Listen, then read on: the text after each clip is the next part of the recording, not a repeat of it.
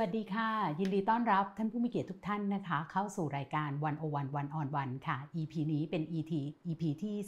311 นะคะ ตุลาสนทนา เนื่องจากว่าในเดือนตุลาคมของทุกปีเนี่ยแน่นอนเราก็จะมีงานครบรอบนะคะ ปีนี้เป็นปีที่ 47 ของ 6 ตุลา 2519 แล้วก็ 50 ปี 14 ตุลา2516 นะคะ วันนี้เราจะชวนคนชราคุยกันเรื่องความหลัง เรื่องของปัจจุบันแล้วก็ความหมายของอนาคตนะคะ ดิฉันอยู่กับคุณเอ่ออธิกิจแสวงสุขเรียกหพี่รือถึกว่าเลยพี่ถึกนะคะ ไม่ต้องแนะนำชื่อเต็มก่อนสิพี่นะคะ วันนี้เนี่ยต้องขออภัยคุณผู้ชมทางบ้านนะคะ ว่าเนื่องจากว่าตอนที่บกกองบกดีวันโอวันถามเนี่ยบอกว่าพี่กาจะชวนพี่ถึกคุยได้ไหมบอกว่าไม่อยากรับ เพราะว่าเราสนิทกันเกินไป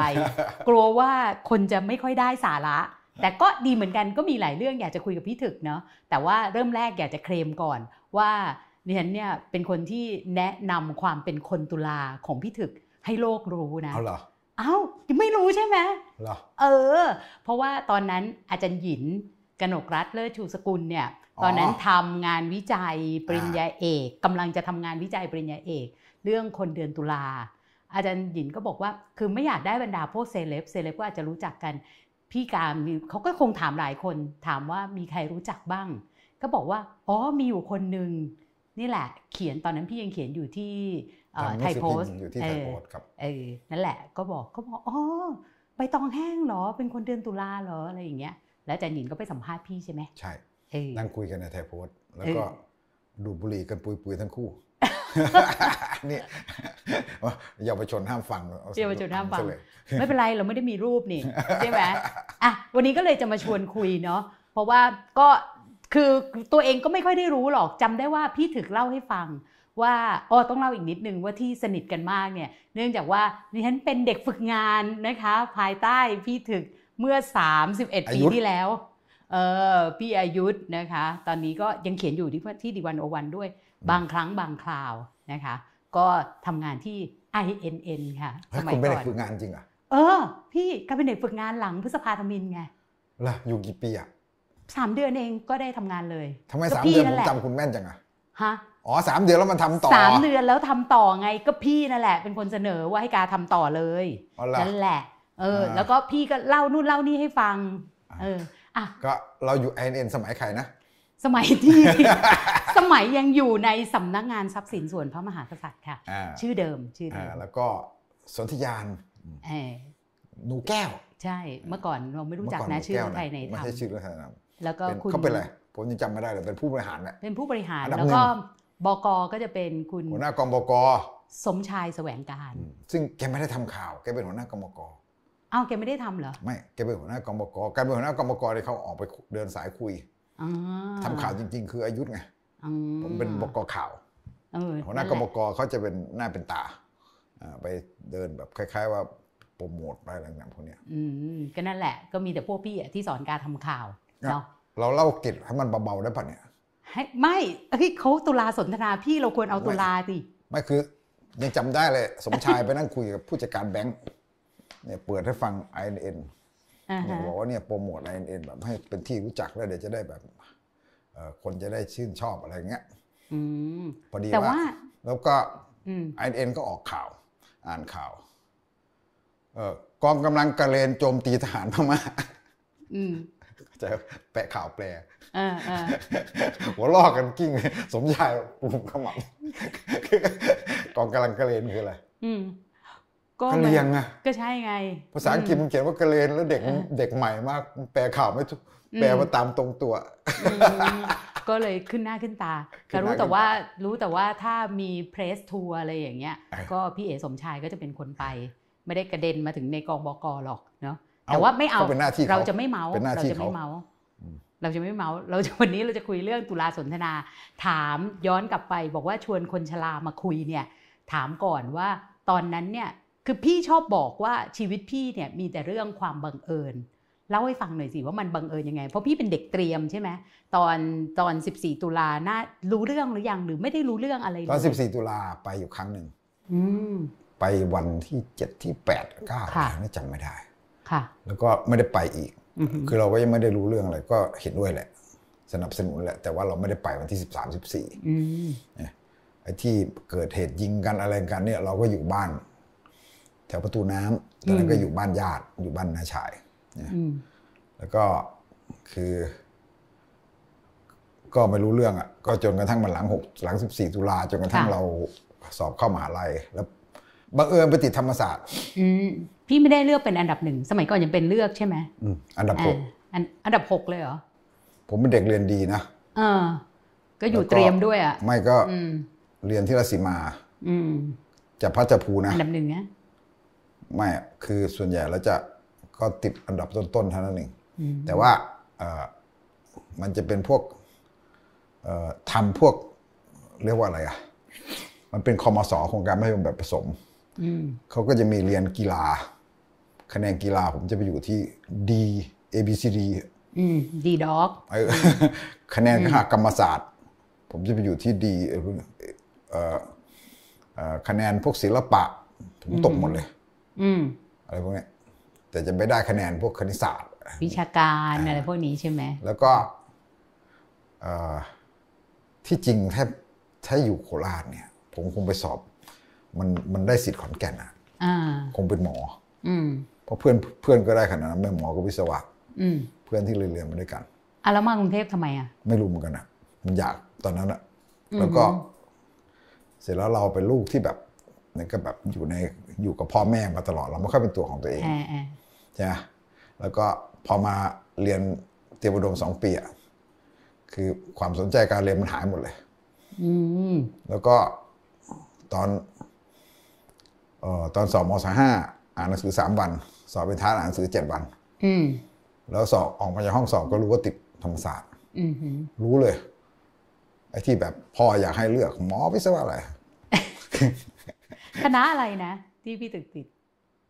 ธรรมศาสตร์สมัยนั้นมันแยกครับ มันเป็นมศหนึ่งมศสองอืมมศหนึ่งนี่คือสายศิลป์โอ้แล้วมศสองคือสายวิทย์แล้วเข้าไปแยกคณะปีสองอืมหืมผมเข้าไปผมก็โปรเลยอืมผลหนึ่งจุดห้ามาหน่อยเดียวอะไรเงี้ยแล้วโปรผมก็โปรมันมันนับตั้งแต่เทอมสองใช่ไหมเทอมสองเทอมสามเทอมสี่ผมโปรสามเทอมติดกัน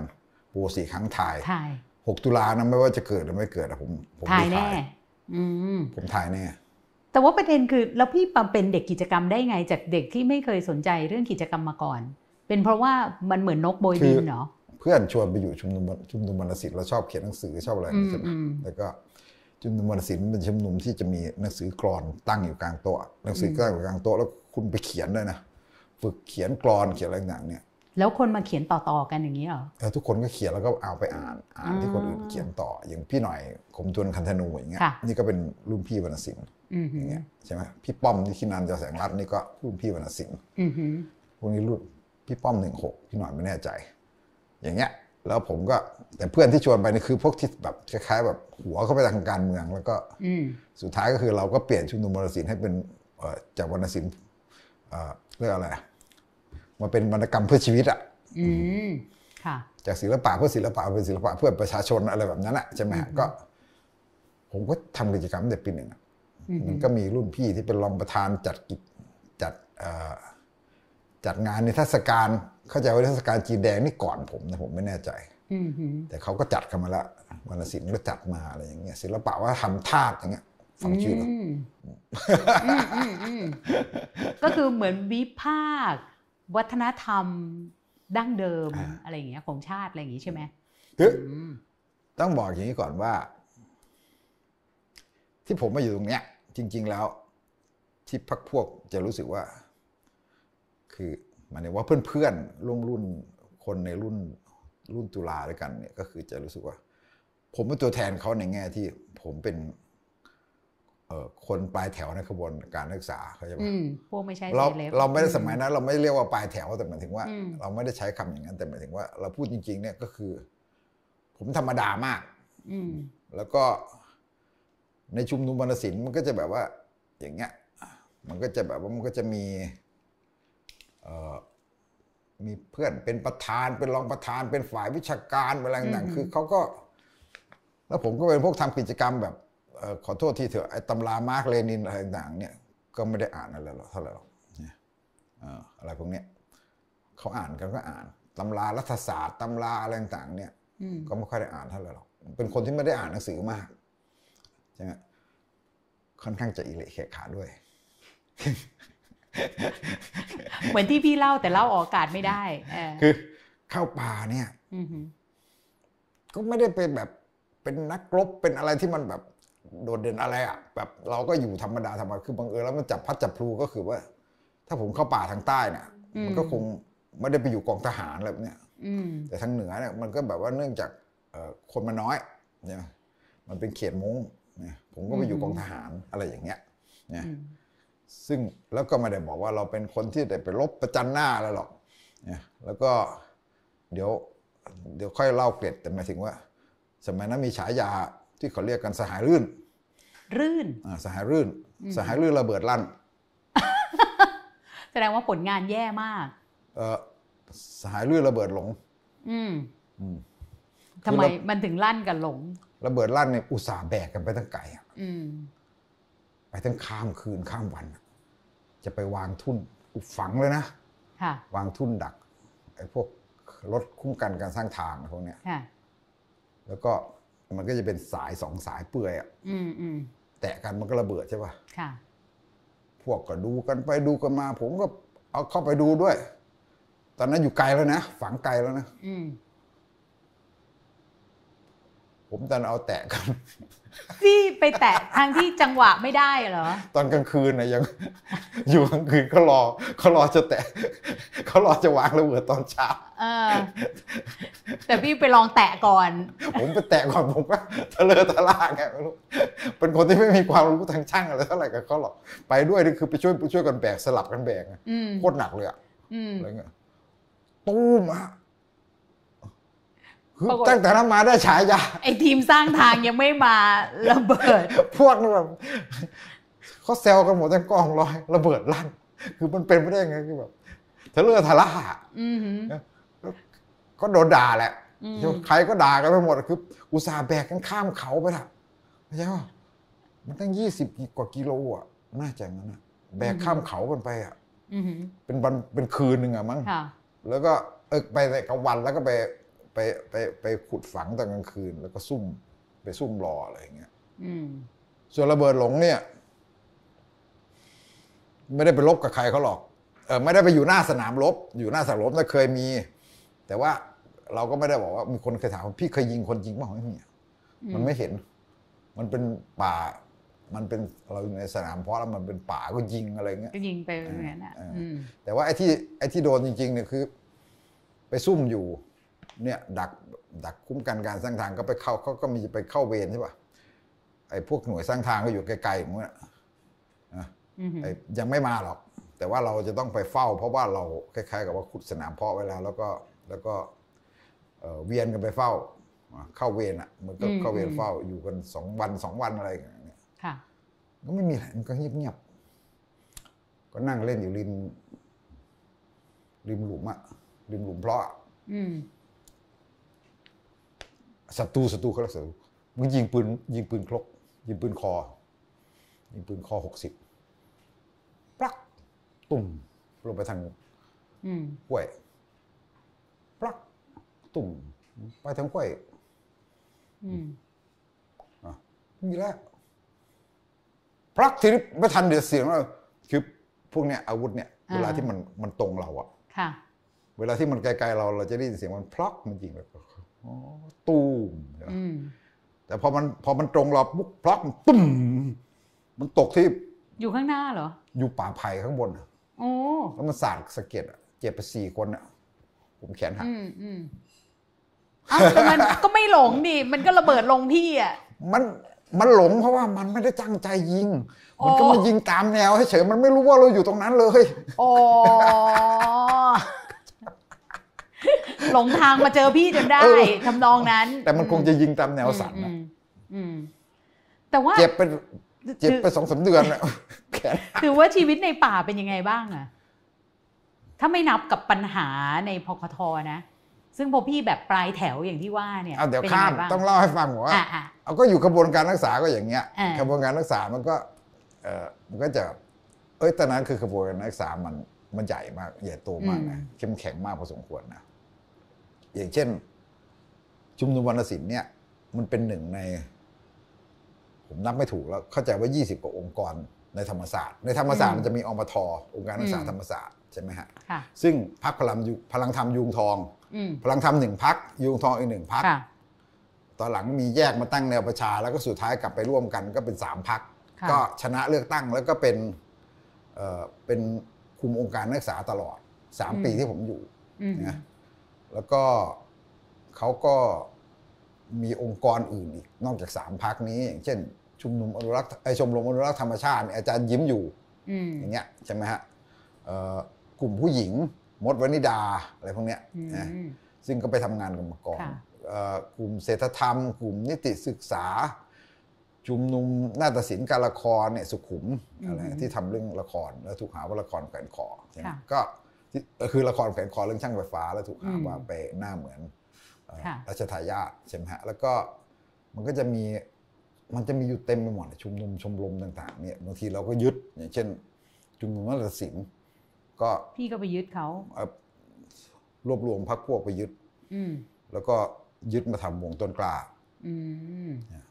วงต้นกล้าที่วงดนตรีไทยอะใช่ค่ะเอ่อชุเอ่อนี่ชุมนุมดนตรีไทยชุมนุมดนตรีไทย อย่างเงี้ยก็ เพราะฉะนั้นในธรรมศาสตร์มันจะมีอยู่ 20 กว่า 20 กว่าองค์กรแล้วเราก็ แต่ละองค์กรก็จะมีรุ่นเราประมาณสัก 10 คนรุ่น18อีกสัก 10 กว่า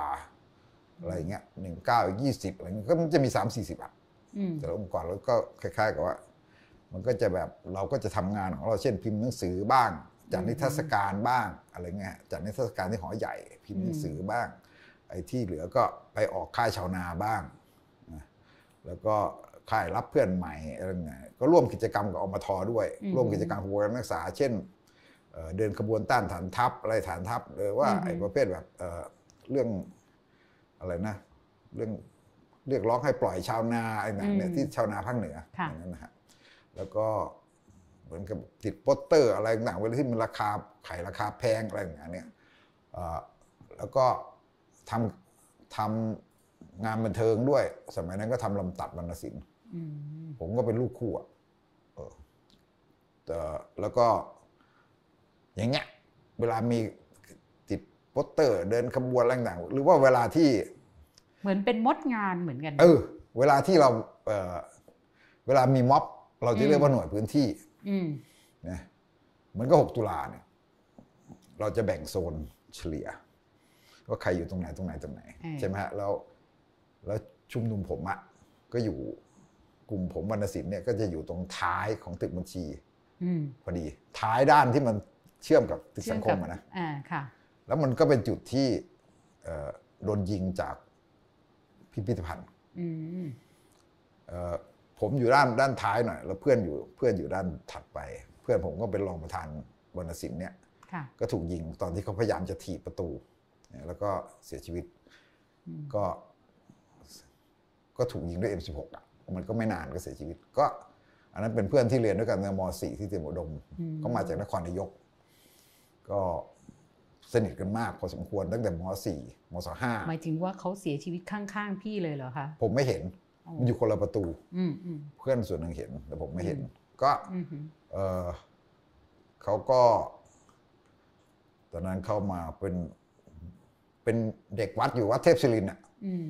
คือมีหลวงพี่มีอะไรอยู่ แล้วก็เรียนติมอุดม แล้วก็ผมก็มา ก็จะสนิทกันคือแบบไปนอน ผมก็ไปนอนที่วัดที่อะไรแบบเนี้ยอืมบ่อยๆก็ จนกระทั่งเข้าธรรมศาสตร์ด้วยกันอยู่ด้วยกันห้าปีอะอืมอืมก็ผมโดนจับ ตอนนั้นก็หลายเล่าหลายทีเราบอกว่าก็คิดว่าตายอะอืม ตอนที่เราปรงอยู่นะก็คือแบบอยู่ในตึกบัญชีคือเราเข้าไปในค่ะเราเข้าไปในตึกบัญชีได้โดนยิงถล่มใช่ปะอืมแล้วเราก็คิดว่ามันคงเข้ามายิงกราดแหละอะไรเงี้ยก็เราก็ไม่มีอะไรสักอย่างอาวุธก็ไม่มีอะไรก็ไม่มีใช่ไหมฮะเพราะฉะนั้นก็แต่ว่าเข้ามาแล้วมันก็เอาปืนด้ามปืนทุบทหารเอาด้ามปืนทุบแล้วก็ไล่เราออกไป แล้วที่ไปนอนถอดเสื้อกลางสนาม แล้วก็ไปเดินขึ้นรถแบบนั้นใช่ไหมอ่าคะแล้วก็ขึ้นรถไป ก็อยู่สามวันอืมอืม สี่วันไม่แน่ใจน้าชายก็มาประกันตัวน้าเป็นตำรวจพอดีอืมอืมแต่เขาก็เอาลูกเขาก็พอดีเอ่อพอดีคนที่เขารู้จัก ก็มีลูกติดด้วยเขาก็เอาคนนั้นมาประกันอืมน้าไม่เอาชื่อตัวเองไงอ่าอ่าอ่าน้าคงไม่อยากเอาชื่อตัวเองมาใช้อืมอะไรเงี้ยก็ผมผมเนี่ย ตอนที่แบบกลับบ้านนี่ก็คือแบบเหลือแต่กางเกงตัวเดียวเนี่ยอย่างอื่นไม่เหลือเลย เพราะว่าเอ่อแม่ก็พากลับโคราช เพราะว่าเอ่อก่อนหน้านั้นเนี่ย ผมอยู่บ้านกับน้าน้าเป็นตำรวจอยู่ที่สอนอสำเร็จอืมเอ่อเป็นมีบ้านพัก บ้านพักตำรวจ แล้วก็ผมก็มันมีห้องแยก แล้วก็ได้เราก็ไปนอนอยู่ที่นั่นใช่ไหม พอดีว่าน้าย้ายไปสนภาษีเจริญอืมมันไม่มีห้องพักแล้วทีนี้ แกมีแฟลตห้องเดียวนะเราก็ต้องไปหาที่อยู่ เราไม่หา เรานอนธรรมศาสตร์อืมก็เราก็นอนที่ชุมนุม เพราะฉะนั้นสมัยนั้นชุมนุมก็อยู่ที่เอ่อตึกโดม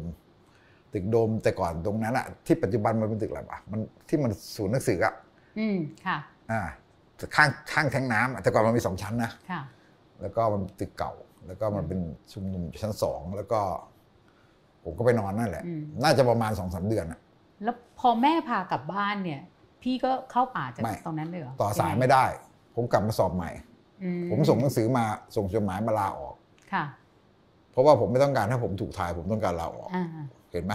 อ่าพวกประเภทแบบหยิ่งนิดนิดหยิ่งไปเข้าเรื่องเออหยิ่งนิดนิดๆอะไรเงี้ยอืม แล้วก็ไปเอนทรานซ์ใหม่อืมเอนทรานซ์ใหม่ มาเรียนกลับมาเรียนสัก ไม่ทันสอบมั้งครึ่งปีก็สอบป่อมอืมพอดีเดือนตุลาสองศูนย์อืมก็เพื่อนคนหนึ่งที่เป็น ดูเหมือนเขาจะเป็นฝ่ายว่าทำอมทอะไรแบบจำไม่ได้แล้ว แต่เขาคือ คือเวลาเป็นอมทเนี่ยค่ะเอ่อพักพลังธรรมยุงทองเนี่ยเขาจะดึงคนจาก พวกแนวร่วมต่างๆเนี่ยเข้าไปเข้าไปเข้าไปเป็นไปถึงไปทำงานเป็ร่นวมกรรมกันการอืมนะเพื่อนคนนี้ก็เข้าไปเป็นฝ่ายธรรมแล้วมันดันฝ่ายธรรมเนี่ยมันก็คุมไอ้ชุมนุมนาฏศิลป์ด้วยอืมนะตามแผงตามผังมันอะผังมันผังโครงสร้างมันก็คือว่าชุมนุมนาฏศิลป์มันก็จะไปขึ้นกับฝ่ายวัฒนธรรมอะไรอย่างเงี้ยเขาก็โดนจับอะขังอยู่ตั้งนานแล้วก็ปล่อยมารุ่นสุดท้าย ช่วงสุดท้ายก่อนที่จะเหลือ 18 คนนะค่ะอ่าอืมช่วงสุดท้ายก่อนที่จะเหลือ 18 คนแล้วก็เอ่อตกลงกันว่าจะเข้าป่า ผมก็ไปด้วย พี่ตัดสินใจยังไงอะหึตอนนั้นคิดอะไรไหมโอ้คิดอย่างประเภทแบบ ส่งจดหมายบอกแม่อีกห้าปีจะกลับสี่ห้าปีจะกลับมาอะไรแบบนั้นน่ะจะปักธงแดงกลางนครแต่ไม่ได้พูดอย่างนั้นนะเข้าใจว่าอ่าฮะแต่ว่าถามจริงอะอืมรู้ป่ะ ในป่าเป็นไง รู้ไหมไม่รู้อืมใครจะไปรู้อืมมันเหมือนแบบมันอยู่ใน คุณก็เห็นแต่ประเภทแบบอื มมันก็เห็นแต่ภาพเงา มันมีภูเขาแล้วมีทหารป่าถือปืนอยู่อะไรแบบเนี้ย แล้วก็แบบว่าเหมือนภาพในจินตนาการอะแล้วก็ส่วนไอ้ที่เคยดูมาก็เป็นหนังหนังปจวของกองของทหารอะไรอย่างนั้นอือะมอืมเออ อะไรเนี่ยประเภทแบบทหารซุ่มยิงเขาก็คอตายเรียบอะไรอย่างนั้นอะอ่าเอออืมเราไม่ได้รู้หรอก อันนี้ย้อนให้ฟังนิดหนึ่ง เพราะฉะนั้น พี่สมศักดิ์เจียมแกบอกว่าเป็นสงครามการเมืองเนี่ยผมผมขอแย้งนะแย้งว่า มุมไหนเหตุผมัลอะไรไม่ใช่อืมคำถามก็คือว่า อันที่หนึ่งนะฮะตอนนั้นมันเกิดสงครามในระดับไหน มันมีเขตงานของปกทอยู่แถวภาคเหนือใช่ไหมฮะเชียงรายน่าน เชียงรายพะเยาน่านเอ่อเขาค้อเขาเรียกว่ารอยต่อสามจังหวัดพิษณุโลกเพชรบูรณ์เลยอื มเอ่อมีอยู่ทางภูพานทางอีสานใต้ตอนนั้นก็ไม่ได้เยอะอะไรมาก มีใต้มีทางใต้ไปที่เอ่อนครสุราษฎร์อะไรอย่างเงี้ยใช่ไหมฮะพัทลุงอย่างเงี้ยเอ่อมันไม่ได้เข้าใกล้กรุงเทพเลยนะสเกลมันไม่ได้ที่จะเป็นสเกลมันไม่ใช่สงครามไม่ได้ที่จะเป็นสงครามกลางแล้วอันเมืองที่สองก็คือว่า อีกอันหนึงก็คือว่า นักศึกษาเนี่ย มีคนที่เข้าป่าก่อน 6 ตุลาอยู่บ้าง เป็นพวกผู้นำนักศึกษาหรือพวกที่อาจจะเข้าไปเชื่อมสัมพันธ์กับพรรคคอมมิวนิสต์แล้วแล้วคิดว่าตัวเองอยู่ไม่ได้อืมจะถูกยิงถูกถูกจับอะไรอย่างเงี้ยเขาก็อืมเข้าไปก่อนแล้ว แต่มันไม่เคยมีคนเข้าไปแล้วกลับออกมาเพื่อมาฝึกอาวุธใช่ไหมอืมมันไม่มีกองกำลังอาวุธค่ะนะเพราะฉะนั้นไอการจะตีความว่าสงครามกลางเมืองผมว่ามันไม่ใช่ เพราะขบวนการศึกษาไม่ได้มีกองกำลังอาวุธแบบที่คุณขึ้นป่าไปแล้วอืมไปฝึกอาวุธกลับลงมาเนี่ยแล้วก็เอ่อ ที่มันมีก็มีแค่กาดอย่างพวกที่เอาปืนพ่อมาอืมมอะไรเงี้ยหรือว่าพวกที่มีปืนลูกซองแบบอะไรแบบ หรือว่าปืนเถื่อนปืนอะไรมันก็มีบ้างอะเท่าที่มันหากันได้อะไรเงี้ยเพราะมันก็มาจากพวกที่เขาก็ประเภทแบบพวกที่เคยผ่านเรื่องพวกนี้มามาบ้าง มันจะมีพวกในร่วมศิลปินอะไรเงี้ยมันจะมีพวกอาชีวะเออเขาเรียกว่าอาชีวศึกษาอะไรนะผมจำไม่ได้แล้ว ก็อย่างเงี้ย แล้วก็ หลายๆ คนบางคนก็เป็นลูกตำรวจเป็นอะไรอย่างเงี้ยใช่ไหมฮะก็เอาปืนมาอะไรเงี้ย มันมันก็มีอย่างเงี้ยกระจัดกระจาย มันมีปืนไม่กี่กระบอกอืมแล้วถามว่าวันนั้นเรารู้ไหมมันจะว่าจะมันมีการล้อมป่าบอ๋อแต่เดี๋ยวอีกประเด็นก่อนถามว่าเราเกี่ยวข้องกับพรรคคอมมิวนิสต์มากขนาดไหนอืมผมคิดว่ามันมีคนที่เข้าสายจัดตั้งอยู่บ้างในทางทฤษฎีนะค่ะ หรือว่าอาจจะเข้า อันนี้เราต้องพูดในฐานะว่าเราก็ไม่รู้หมดหรอกเพราะเราเป็นพวกว่าใครปลายเป็นแถวใครเออ แต่หมายถึงว่าเรามารู้ทีหลังเราก็รู้อะไรเงี้ยพี่จรันนี่ก็แกก็บอกตรงๆว่าแกเข้ามตั้งแต่ก่อน 14 ตุลาแล้วก็เป็นพเป็นสมาชิกพรรคคอมมิวนิสต์ค่ะแต่พูดถึงว่าเอ่อความที่การบังคับบัญชาการสั่งการเนี่ยมันเป๊ะอย่างนั้นไหมไม่อืมมันไม่ มันยังไม่ยังไม่ได้ไปขนาดนั้น แล้วก็คือต้องมองอย่างนี้ก่อนว่า อายุคนั้นเนี่ยอิทธิพลความคิดสังคมนิยมเนี่ยมันไม่ได้มาจากจีนหรือมันไม่ได้มาจากพคทอย่างเดียวอืมเชกัวล่าเห็นไหมอืมติดเต็มไปหมดเลยค่ะความคิดของสังคมนิยมเนี่ยมันมาจากสายตะวันตกด้วยอืมเราไปดูขบวนการนักศึกษาของอเมริกาของฝรั่งเศสค่ะเนี่ยไอ้สมัยนั้นสมัยต่อต้านสงครามเวียดนามสมัยอะไรต่างๆเนี่ย มันก็เสรีนิยมแล้วก็ค่อนไปทางค่อนไปทางซ้าย นักศึกษาก้าวหน้าสมัยนั้นขบวนการก้าวหน้าในโลกสมัยนั้นมันเป็นฝ่ายซ้ายทั้งนั้นอืมเพราะฉะนั้นไอ้ความคิดเรื่องฝ่ายซ้ายเรื่องอะที่มันกระทบที่มันมาถึงเราเนี่ยที่มันแผ่ที่มันมาถึงเราเนี่ย มันไม่ได้มาจากพคทอย่างเดียวอืมเนี่ยมันมาหลายสายมากแล้วมันก็แบบคล้ายๆกับว่า มันก็มารวมด้วยเหตุผลที่ว่าหลัง 14 ตุลาเนี่ยมันเกิดการเรียกร้องจะมันเกิดการเรียกร้องแล้วมันก็มีการแบบคล้าย ๆ กับว่า ต่อสู้เรื่องกรรมกรชาวนาเรื่องความเป็นธรรมมันต่อสู้เรื่องความเป็นธรรมเยอะ มันก็เลย มีความรู้สึกว่า เนี่ย สังคมนิยมคือทางออก แต่ถามว่าตอนนั้นเนี่ยเอ่อสังคมนิยมแค่ไหนก็ผมบอกแล้ว ผมก็ไม่ได้อ่านตำราเท่าไหร่จะอ่านนิยาย ประเภทแบบวีรชนปฏิวัติเดินทับทางไกลอะไรต่างๆเนี่ยผมอ่านเข้าใจว่าอ่านนิยายไหมอืมมันเป็นความใฝ่ฝันจินตนาการ แต่มันไม่ได้บอกว่าสมันมมไม่ติได้เป็นการเรียนทฤษฎีพรรคคอมมิวนิสต์ไม่ใช่พูดแบบนี้ใช่ไหมบางคนเขาก็เรียนทฤษฎีแต่มันอ๋อหมายความมันไม่ได้เป็นโลกเรื่องจริงเข้าใจไหมอ่าฮะสำหรับมันจะไม่ได้เป็นราเรื่องจริงหมายความว่า บางคนที่จบปีสี่อะอืมก็คงไม่ไม่ได้บอกว่ามันจะเข้าป่าอืมถ้าไม่เกิดหกตุลาอืมผมทายผมก็คงไปสอบใหม่อย่างที่เขาให้สอบใหม่เนี่ยให้ค่ะสอบใหม่ อะไรอย่างเงี้ยผมคงไม่ได้เข้าป่าอืมถ้ามันไม่เกิดหกตุลาอืมเพราะฉะนั้นเนี่ยมันก็แบบว่าจริง ๆ แล้วเนี่ย ถามว่าเราได้รับอิทธิพลขนาดนั้นไหมผมก็ว่าไม่ แล้วเราถามว่า ไอ้วันนั้นเรารู้ไหมว่าเขาจะปราบอื มมันต้องดูเหตุการณ์ที่มันคล้ายๆ กันมันเกิดมาหลายครั้งแล้ว ที่มันคล้าย ๆ กับว่า มันมีการใช้ความรุนแรงคว้างระเบิดมีอะไรต่างๆนี่นะฮะมันเกิดมาหลายครั้งแล้วนะเพราะแล้วก็ก่อนหน้านั้น21สิงหามันก็มีกรณีที่ประพาสกลับมาค่ะแล้วก็มีการยิงระเบิด มีการอืมเข้าใจว่ามีการคว้างระเบิด แล้วก็มีการดูเหมือนจะยิงแบบเนี้ยแต่ว่าคล้ายกันหลาย ๆ อย่าง มันเหมือนกับฝ่ายฝ่ายเขาซ้อมแต่เราไม่ได้รู้นะ แต่ว่าก็คือแบบพอ พอหลังจากนั้นก็คือแบบพอนักศึกษาประท้วงประประพาสก็ยอมกลับใช่ไหมฮะอืมแล้วก็ตำรวจก็ปิดธรรมศาสตร์อืมปิดธรรมศาสตร์แล้วไล่เราออกอย่างเงี้ย แต่ก็คือมันก็รุนแรงพอสมควรแหละแต่เราก็ไม่ได้คาดคิดว่ามันจะรุนแรงขนาด6ตุลาแล้วก็คิดว่าเรารู้อยู่แล้วว่ามันจะเกิดเหตุแบบนี้อืมถามว่ารู้ไหมมันก็ต้องเสี่ยงว่ามันจะเกิดเหตุแบบนี้ การแบบประเภทแบบเอ่อ การคว้างระเบิดการดักทำร้ายการใช้กระทิงแดงใช้อะไรแบบนี้มันอืมมันมีอยู่แล้วเป็นเรื่องเป็นเรื่องที่เราเห็นบ่อยๆแล้วเรารู้ว่าถามว่ารู้มันจะเกิดอันตรายไม่รู้ แต่ไม่มีใครคิดหรอกว่ามันจะเกิดถึงขนาดเจอกันฆ่ากันกลางแล้วก็เมืองถ้าจะรู้เนี่ย ผมเข้าใจว่า ตามที่คำสัมภาษณ์กันตอนหลังเขาก็บอกเขาก็รู้ตอนค่ำอะอืมตอนค่ำเนี่ยมันมันไม่ทันละมันไม่ทันละมันมี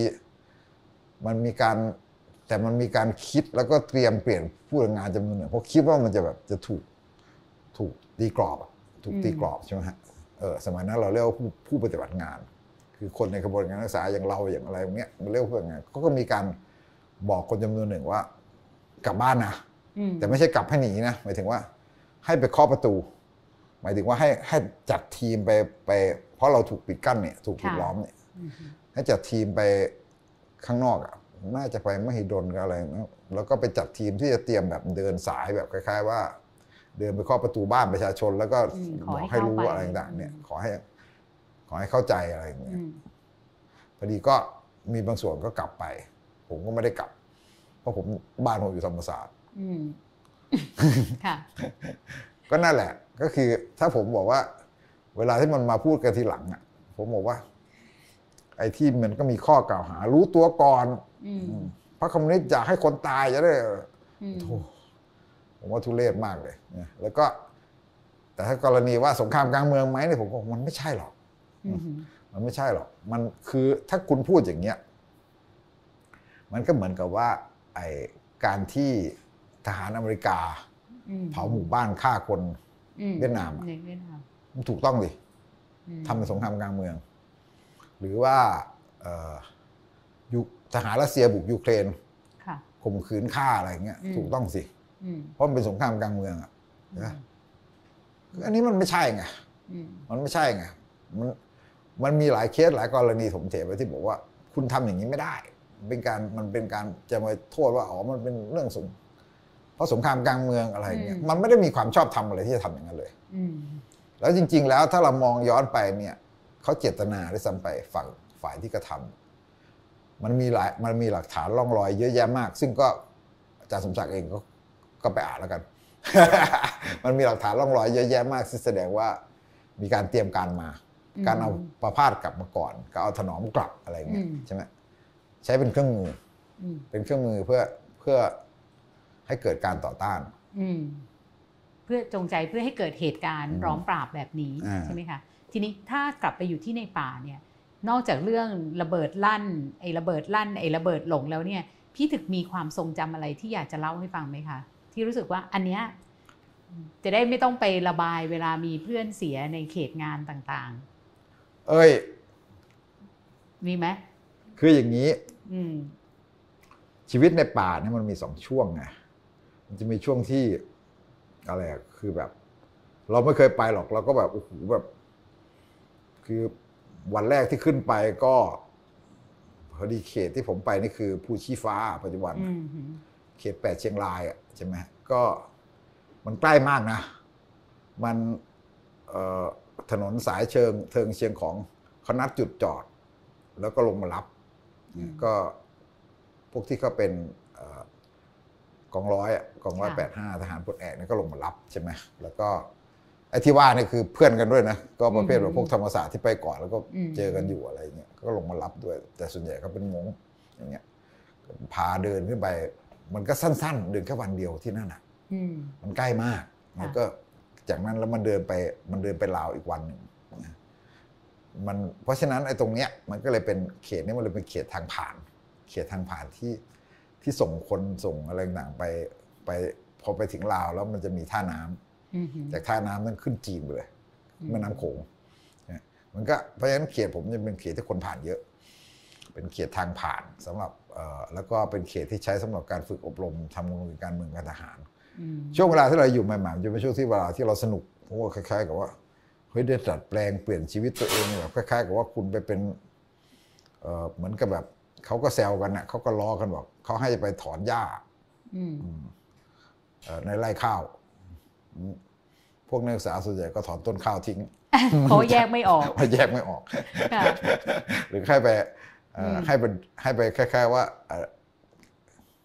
เอ่อคล้ายๆ กับว่าไล่ผักอะไรเงี้ยอืมอืมก็เอาต้นหมามุ้ยทิ้งไว้อะเอออมเพราะผักเพราะมันดูเรียบๆเลยมันดูคล้าย ๆ กับผัก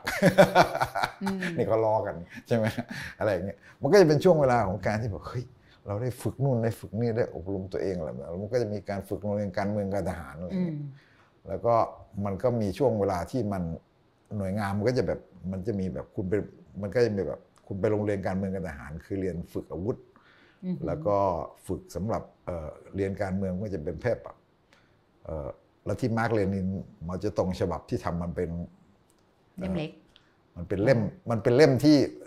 สำเร็จแล้วอะคล้ายๆกับว่าการวิเคราะห์สังคมไทยอืมยุทธศาสตร์ ยุทธวิธีการเอ่อเราจะปลดปล่อยอย่างไรอะไรต่างๆเนี่ยใช่ไหมฮะมันก็จะมีพวกเนี้ยแล้วก็ทำงานมวลชนแบบไหนต่างๆเนี่ยแล้วก็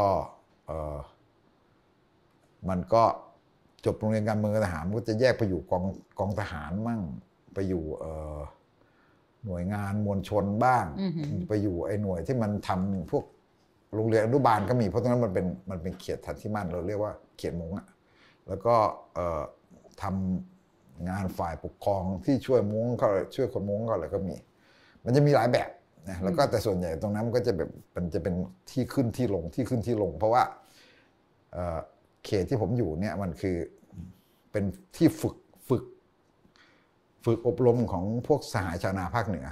ซึ่งมันมาจากการเคลื่อนไหวต่อสู้ของชาวนาภาคเหนือนะอืมเอ่อ ชาวนาภาคเหนือเนี่ยตอนที่ช่วงหนึ่งหกถึงหนึ่งเก้านี่มันมีการเคลื่อนไหวเรียกร้องเพราะว่าชาวนาภาคเหนือเนี่ยเรียกร้องเรื่องค่าเช่า ค่ะค่าเช่าที่นั่นมันครึ่งต่อครึ่งอืมแล้วก็มันก็ค่อนข้างจะโหดแล้วก็แบบคล้ายๆ กับว่ามันก็มีการอืมยิงฆ่าผู้นำชาวนาค่ะอย่างพ่อหลวงอินทราศรีบุญเรืองอะไรอืมอย่างเงี้ยก็เพราะฉะนั้นเนี่ยชาวนาเนี่ยก็เลยเป็นขึ้นมาเอ่อรุ่นแรก ๆเขาก็ขึ้นมาอยู่ที่นี่แล้วก็เอ่อเขาก็เอารุ่นต่อๆมา พวกรุ่นน้องๆอะไรต่างๆก็มาฝึกอบรมอืมอะไรอย่างเนี้ย แล้วก็ลงไป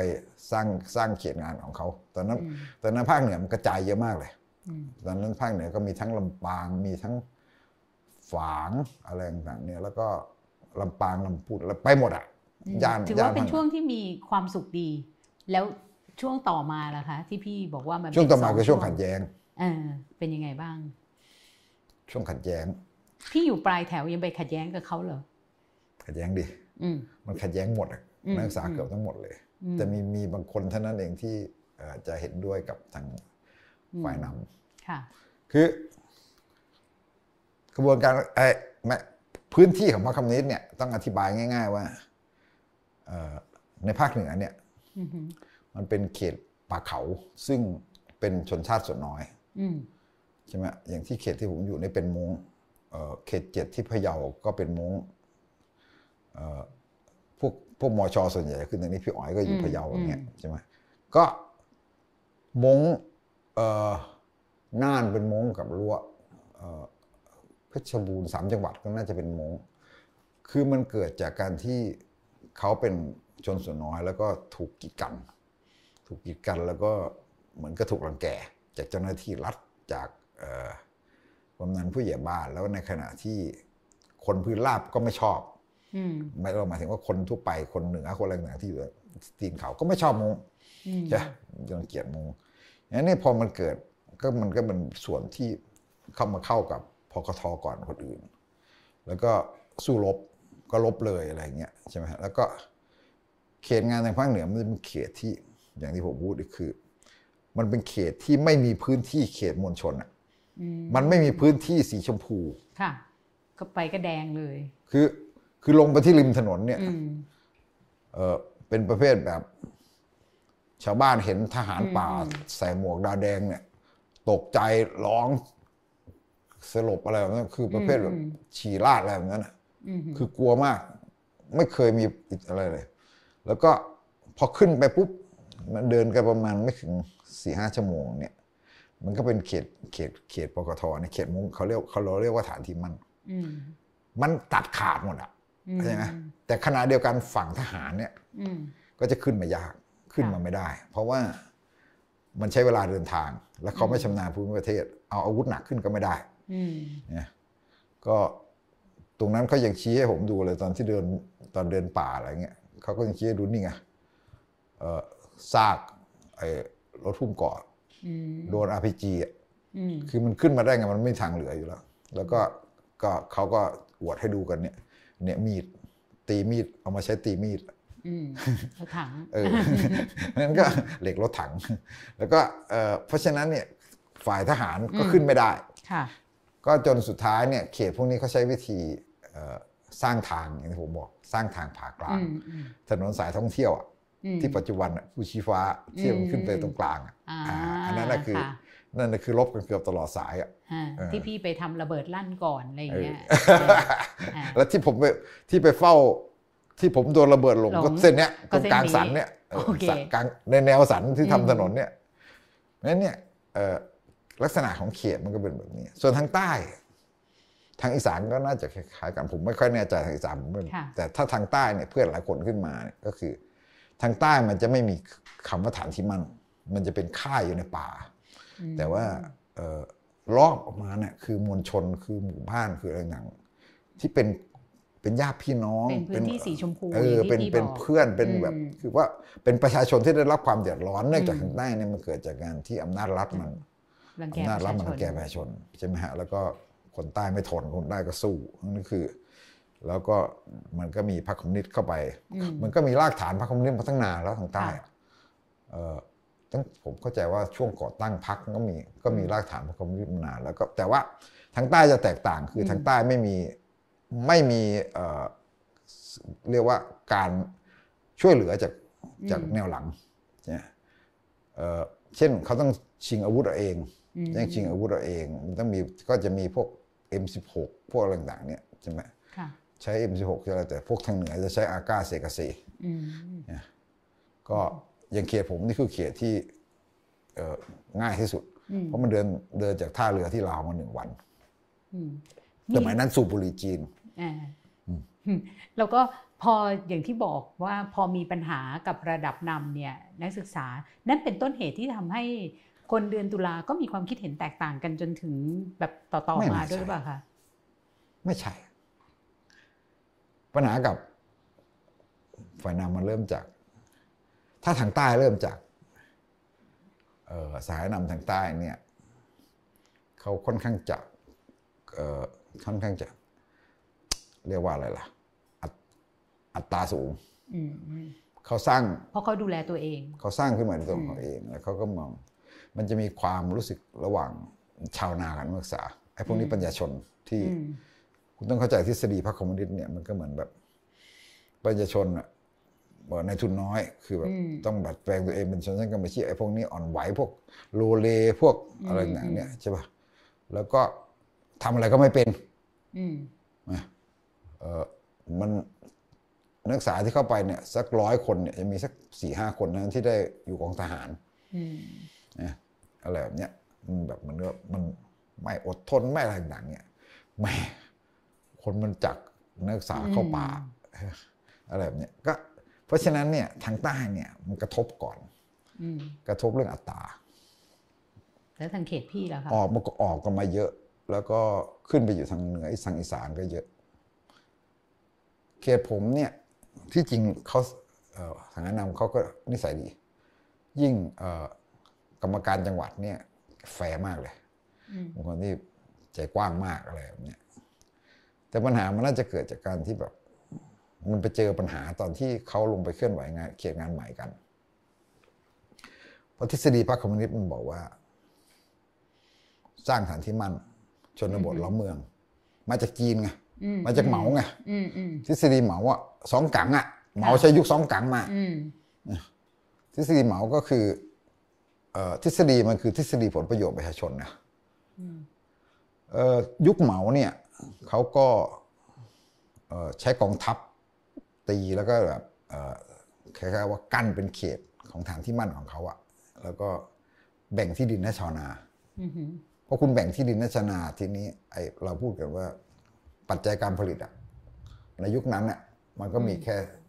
ที่ดินอะอืมมันก็มีแค่ที่ดินกับเนี่ยแรงงานค่ะใช่ป่ะแล้วก็อุปกรณ์การเกษตรอย่างพื้นฐานเพราะฉะนั้นเอ่อ การแบ่งที่ดินให้ชาวนาในยุคของเหมาปี 1930 กว่ากว่า1940 เนี่ย มันก็คือเขาทำให้แบบชาวนาได้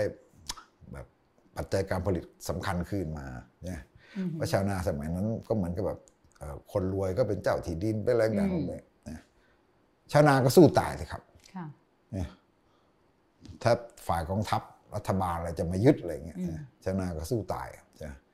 แล้วสมัยนั้น อาวุธปืน เครื่องบงเครื่องบินมันก็ยังล้าสมัยอืมนะเอ่อทหารปลดแอกเนี่ยมันจะมีนิยายเพื่อแบบเอ่อหญิงสาวชาวบ้านทาเอ่อถักถักรองเท้าฟางให้กับทหารปลดแอกไม่ใช่ยุคเรานี่อืมเอออะไรเนี่ยใช่ไหมพอพอมายุคเราเนี่ยมันหลายเรื่องผสมกันผมคิดว่า คือสิ่งที่มันเห็นชัดๆเลยก็คือว่ามันเห็นว่าไอ้เนี่ยผิดไอ้แนวคิดเนี่ยผิด ใช่ไหมคล้ายๆกับว่าเอ่อตั้งแต่ต้นเลยเนี่ย มันก็แปลกๆก็คือว่าเขาก็คล้ายๆกับว่าเขาก็จะส่งคนไปอยู่ที่ป่าอืมอย่างภูลังกาตรงข้างเชียงใหม่อย่างเงี้ยมค่ะเอ่อไปซุ่มอยู่เพื่อที่จะสร้างฐานที่มั่นทำงานมวลชนอะไรเนี่ยเพื่อทำงานมวลชนเพื่อสร้างฐานที่มั่นเอ่อเวลาคุณซุ่มเนี่ยคือ คล้าย ๆ กับว่าอยู่อย่างลำยากลำบากมันต้องกลบเกลื่อนร่องรอยอืม ให้ไปอยู่สามคนสี่คนห้าคนอะไรต่างๆเนี่ยพวกนี้ก็ค่อยๆสร้างพื้นฐานขึ้นมา แต่ก็คือมันก็เหมือนกับคุณต้องกลบเกลื่อนร่องรอย ขนาดตัดหยวกกินเนี่ยต้องทำต้องทำท่าให้เหมือนกับว่าสัตว์มันสัตว์มันมาฉีกกินอืมไม่ให้คนขึ้นไปหาของป่าเห็นอะไรอย่างเงี้ยใช่ไหมแล้วมันไม่ประสบความสำเร็จอืมมันไม่ประสบความสำเร็จมันมันก็เกิดคำถามอะไรมาว่าไอ้ทฤษฎีนี่มันถูกแล้วเหรออืมแล้วก็ไอ้ฐานหันกลับมาดูอีกทีฐานที่มั่นแบบที่พคสทำตรง ตรงเขตงานภาคเหนือทางมุ้งทั้งหมดเนี่ยก็คือ เท่ากับคุณตัดประชาชนเนี่ยออกไปจากวงจรการผลิตแล้วอืมซึ่งตอนนั้นมันเป็นมันเริ่มการตลาดมันเข้ามาแล้วค่ะตลาดมันเริ่มเข้ามาแล้วอืมคือแทนที่เขาจะปลูกอะไรได้ขายได้อะไรต่างๆเนี่ยใช่ป่ะแล้วที่มันจะแลกเปลี่ยนซื้อขาย แล้วมันเริ่มต้องงานชีวิตความเป็นอยู่ มันเริ่มต้องงานอะไรที่มันแบบเนี่ยเจริญมากขึ้น เออเจริญมากขึ้น ผมก็บอกผมก็ยังแซวสมัยนั้นเนี่ยเฮ้ยผมจะได้กินแบบบะหมี่สำเร็จรูปแล้วนะอืมมันขึ้นไปจากข้างข้างล่างอะคือมันเห็นชัดตอนที่มันโดนราวตัดแนวหลังอืมมันเห็นชัดว่าให้ยคุณต้องพึ่งทั้งยาทั้งอะไรต่างๆพวกนี้แล้วก็อย่างน้อยๆยาเกลือใช่ไหมฮะแล้วก็ไอ้ส่วนอื่นๆมันก็คือแบบ คนม้งก็พูดตรงๆสมัยนั้นก็ปลูกฝิ่นอืม แล้วก็โดนกดราคามากอืมนะโดนกดราคามากเขาไปทำอย่างอื่นก็ไม่ได้อย่างเงี้ยมันก็จะมีมันก็จะมีปัญหาเนี่ยมันก็เริ่มเห็นเหมือนกับผมก็ชอบเปรียบเทียบตอนหลังมา ผมมาทำงานที่พืชลาบอืมที่อำเภอพาน คือผมลงจากพอเกิดความขัดแย้งค่ะผมอยู่สักช่วงหนึ่ง อยู่ต่อช่วงหนึ่ง ผมเป็นคนที่พูดไปก็ประหลาดอยู่คนอื่นเขา hurt มากอืมเขาลงแต่ผมไม่ได้ hurt มากเท่าไหร่คือ มานั่งคิดดูทีหลังเนี่ยผมเป็นคนที่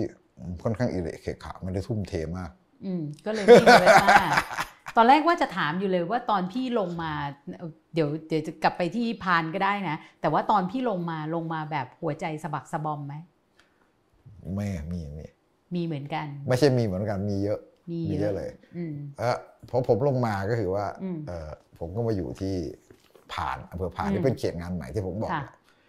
เออ มันเป็นเขตเคลื่อนไหวของชาวนามาก่อนอือหือเขตเคลื่อนไหวชาวนามาก่อนค่ะโดย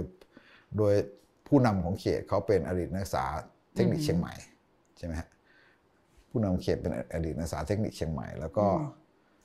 เขาตอนแรกเนี่ยถูกส่งไปอยู่ที่ดอยสูงอย่างที่ว่า แล้วก็คิดได้ว่าไปทำไมวะอืมก็ฉีกแนวไม่ยอมไป กลับมาอยู่บ้าน กลับมาอยู่บ้านแล้วก็เอ่อเอาเอาฐาน เครือญาติแล้วก็มวลชนของตัวเองเนี่ยเป็นที่คุ้มครองอืมคือคือตอนผมลงมาอยู่พานเนี่ย ผมเซอร์ไพรส์มากเลยนะคือ ผมไม่ได้อยู่ป่าเลยอืมผมนอนในบ้าน แต่ย้ายที่นอนไปเรื่อยๆในหมู่บ้านอืมแล้วก็นอนพะนวมอย่างเดียวนะอืมแล้วก็เดินไปเวลาเดินทางก็ขี่มอเตอร์ไซค์อืมเราก็เลยเรียกเขตเรียกว่าจรยุทธ์มอเตอร์ไซค์แล้วก็เอ่ออาจจะเรียกว่าเขาใช้วิธีการแบบครั้งแรกเขาก็แบบว่ามันจะมีผู้มีอิทธิพลที่ชาวบ้านไม่ชอบอืมอะไรเงี้ยอืมเขาก็ยิงอืมผมเข้าใจว่าลายสองลายนะแล้วก็มันก็เหมือนกับเกิดความเจ้าหน้าที่มันก็เฮ้ยอันนี้มันคือ เขตพื้นที่สีชมพูแล้วอะไรเงี้ยมันก็มันก็ไม่กล้าเข้า แล้วก็การอาศัยที่เจ้าหน้าที่ไม่กล้า มันก็ตอนนั้นเขาก็ทำสุราก้าวหน้าก่อนเพื่อนเลยอืมอืมเพราะว่า สัมปสามิตบุกเข้ามาจะจับอ่าครับปกติสัมปสามิตมันเข้าหมู่บ้านอืมมันก็จะแล้วมันก็จะคล้ายๆ กับว่าไล่จับคนต้มเหล้าเถื่อนเออเออเอาไปทั้งหม้อทั้งไหนอะไรต่างๆอืนี่มก็คือแบบอืมแล้วก็ปรับแพงๆอะอืมที่นั่นก็ใช้วิธีปลุกเราปลุกมวลชนเนี่ย ไม่ได้ใช้ปืนใช่เลยนะล้อมเจ้าหน้าที่เหรอคะล้อมอืมล้อมรถอืมแล้วก็เอาไอ้ไอ้หลังคาที่เราเรียกว่าภายคาอืมภายคาทางเหนือเขาเรียกภายคาที่มันที่มันเอ่อเย็บสำหรับพุ่งบุงหลังคาโยนใส่รถบอกออกไปไหมเออไม่ออกเผาอืมตั้งแต่นั้นมาสัมพันธ์ไม่กล้าเข้า อีกทีหนึ่งก็ตำรวจจับ ก็ไปล้อมโรงพักอืมใช่ไหมฮะใช้งานมวลชน ก็มันก็ทำให้ตรงนั้นกลายเป็นเขตสุราก้าวหน้าอืมคือพานยังมีทุกวันนี้ไง ไม่ไม่ไม่อืมก็หลังจากเราออกมา ก็ก้าวหน้าถึงขนาดที่ว่าเข้าใจว่าก่อนหน้านั้นน่ะเขาต้มเหล้าเถื่อนกันเนี่ยมันจะประมาณขวดละ ขวดละ ขายขวดละสิบสี่ห้าบาทอืมพอมันเสรีปุ๊บมันเหลือแปดบาทอะอืมดีมานสปายอะอืมมันก็เหลือแปดบาทอะไรเงี้ยแต่ว่ามันก็คือมันทำไปสักช่วงหนึ่งเนี่ย มันดูเหมือนมันจะขึ้นแต่ว่า สุดท้ายแล้วเนื่องจากเขาปราบที่อื่นละเนี่ยอืมแล้วก็ที่เขตแปดนี่ก็แตก เขตแปดแตกก็คือต้องไปเอ่อก็ไปประสานงานกันค่ะนัดรับอะไรต่างๆเนี่ยก็คือเอ่อแล้วก็ส่งคนลงมา เพราะเป็นคนที่เป็นคนพานพอสมควรอยู่ เยอะพอสมควรอยู่อืมก็ส่งกันลงมาเนี่ยเขตแปดแตกเนี่ยมีเกร็ดตลกหรือว่า มันเป็นวันที่พม่าตีขุนสาอื มขุนสาแตก ไม่ใช่เขตแปดไม่ได้แตกแบบนั้นหไม่มายได้ถึงว่าแตกเขตแปดนี่คืออพยพกันลงอพมายพลงมาวันที่อค่ะพยพลงมาเป็นวันเดียวกันค่ะอือหือไอ้พวกสหายชาวนาสิบกว่าคนไปนั่งรอรถเมย์อยู่ที่อืมกลางเมืองเชียงรายอือหือรอรถมารับ โดนตำรวจเอาตัวไปเพราะสงสัยเป็นพวกขุนสาสวยชิบหายเลยอืมอือหือแล้วก็พอหลังจากนั้นเนี่ย ก็คือกำลังมันก็ทุ่มมาที่เราค่ะแล้วมันก็มาปิดเราแล้วก็คือว่ามันเริ่มตันนะ คืออย่างไอ้ไอ้อย่างเรื่องเล่าเนี่ยมันเป็นผลประโยชน์ประชาชน แต่ผมอืมผมชอบเปรียบเทียบว่ามีมีเรื่องเล่าผมสองผมเล่าเล่าเล่าบ่อยๆอยู่สองเรื่องเรื่องหนึ่งคือไอ้ตรงที่ผมอยู่กับเป็นสวนผักอืมเออเขาเขาเขาหวังให้เราเข้าไปช่วยเพื่อแบบปกป้องเรื่องการตัดไม้อืมการตัดไม้เนี่ยเขาค่ะเดือดร้อนนะ เพราะว่ามันทำให้ อันนี้คนที่นั่นเขาคิดยาวว่าอืมตัดไม้เนี่ยมันทำให้เขาแบบเออเดี๋ยวอนาคตมันไม่สมบูรณ์ไม่สมบูรณ์อะไรเงี้ย แต่ว่าไอ้ที่เขาทำสวนผักอะถามว่าเราทำอะไรได้ บางวันผักชีกิโลละห้าบาทอืมบางบางช่วงเนี่ยผักชีกิโลละสลึงอืมถ้าผักชีกิโลละสลึงเนี่ยเขาก็เหมันก็ถอนทิ้งโยนแม่น้ำอะค่ะโยนโยนลงลำห้วยทิ้งดีกว่า อย่างเงี้ยอันนั้นคือเราเห็นอะเอ๊ะสังคมมันเปลี่ยนอือหือมันเข้าสู่การตลาดที่เราทำอะไรไม่ได้ แล้วการอืม การช้าๆคล้าย ๆ กับว่าการไปยิงใครก็ตามแต่มันไม่ได้ช่วยอือหือการสร้างเขตฐานที่มั่นไม่ได้ช่วยค่ะเออแล้วอันนี้อันนี้อันนี้พวกเราไม่ใช่ผมเจอ แต่เพื่อนเล่า บอกว่าเออนัดนัดชาวนามาศึกษา ศึกษาทฤษฎีอะอืมเอ่อที่ที่ตูบไร่อะตอนสองทุ่ม ไม่มาหายไปไหนกันวะอืม มาอีกทีสี่ทุ่ม มาเท่าอะไรทีนี้ถามไปไหนมาก็รอดูให้ละครดูกระบี่ไร้เทียมทาน ว่าแล้วเชียวเข้าใจไหมปีอืม2524ใช่ใช่อืมมันเห็นแล้วว่ะอืมโลกมันเปลี่ยน โลกมันเปลี่ยน แล้วจริง ๆ แล้วถ้าเราย้อนไปดูทั้งหมดเนี่ยพรรคคอมมิวนิสต์ประเทศต่างๆที่ชนะนี่มันเป็นสงครามประชาชาตินะอืมสงครามประชาชาติหมายถึงว่าสงครามปลดปล่อยประเทศนะค่ะจีนน่ะมันชนะเพราะว่าลบกับญี่ปุ่นนะอืมเนี่ยเอ่ออม ถ้าเราพูดจริง ๆ แล้วเนี่ยเอ่อ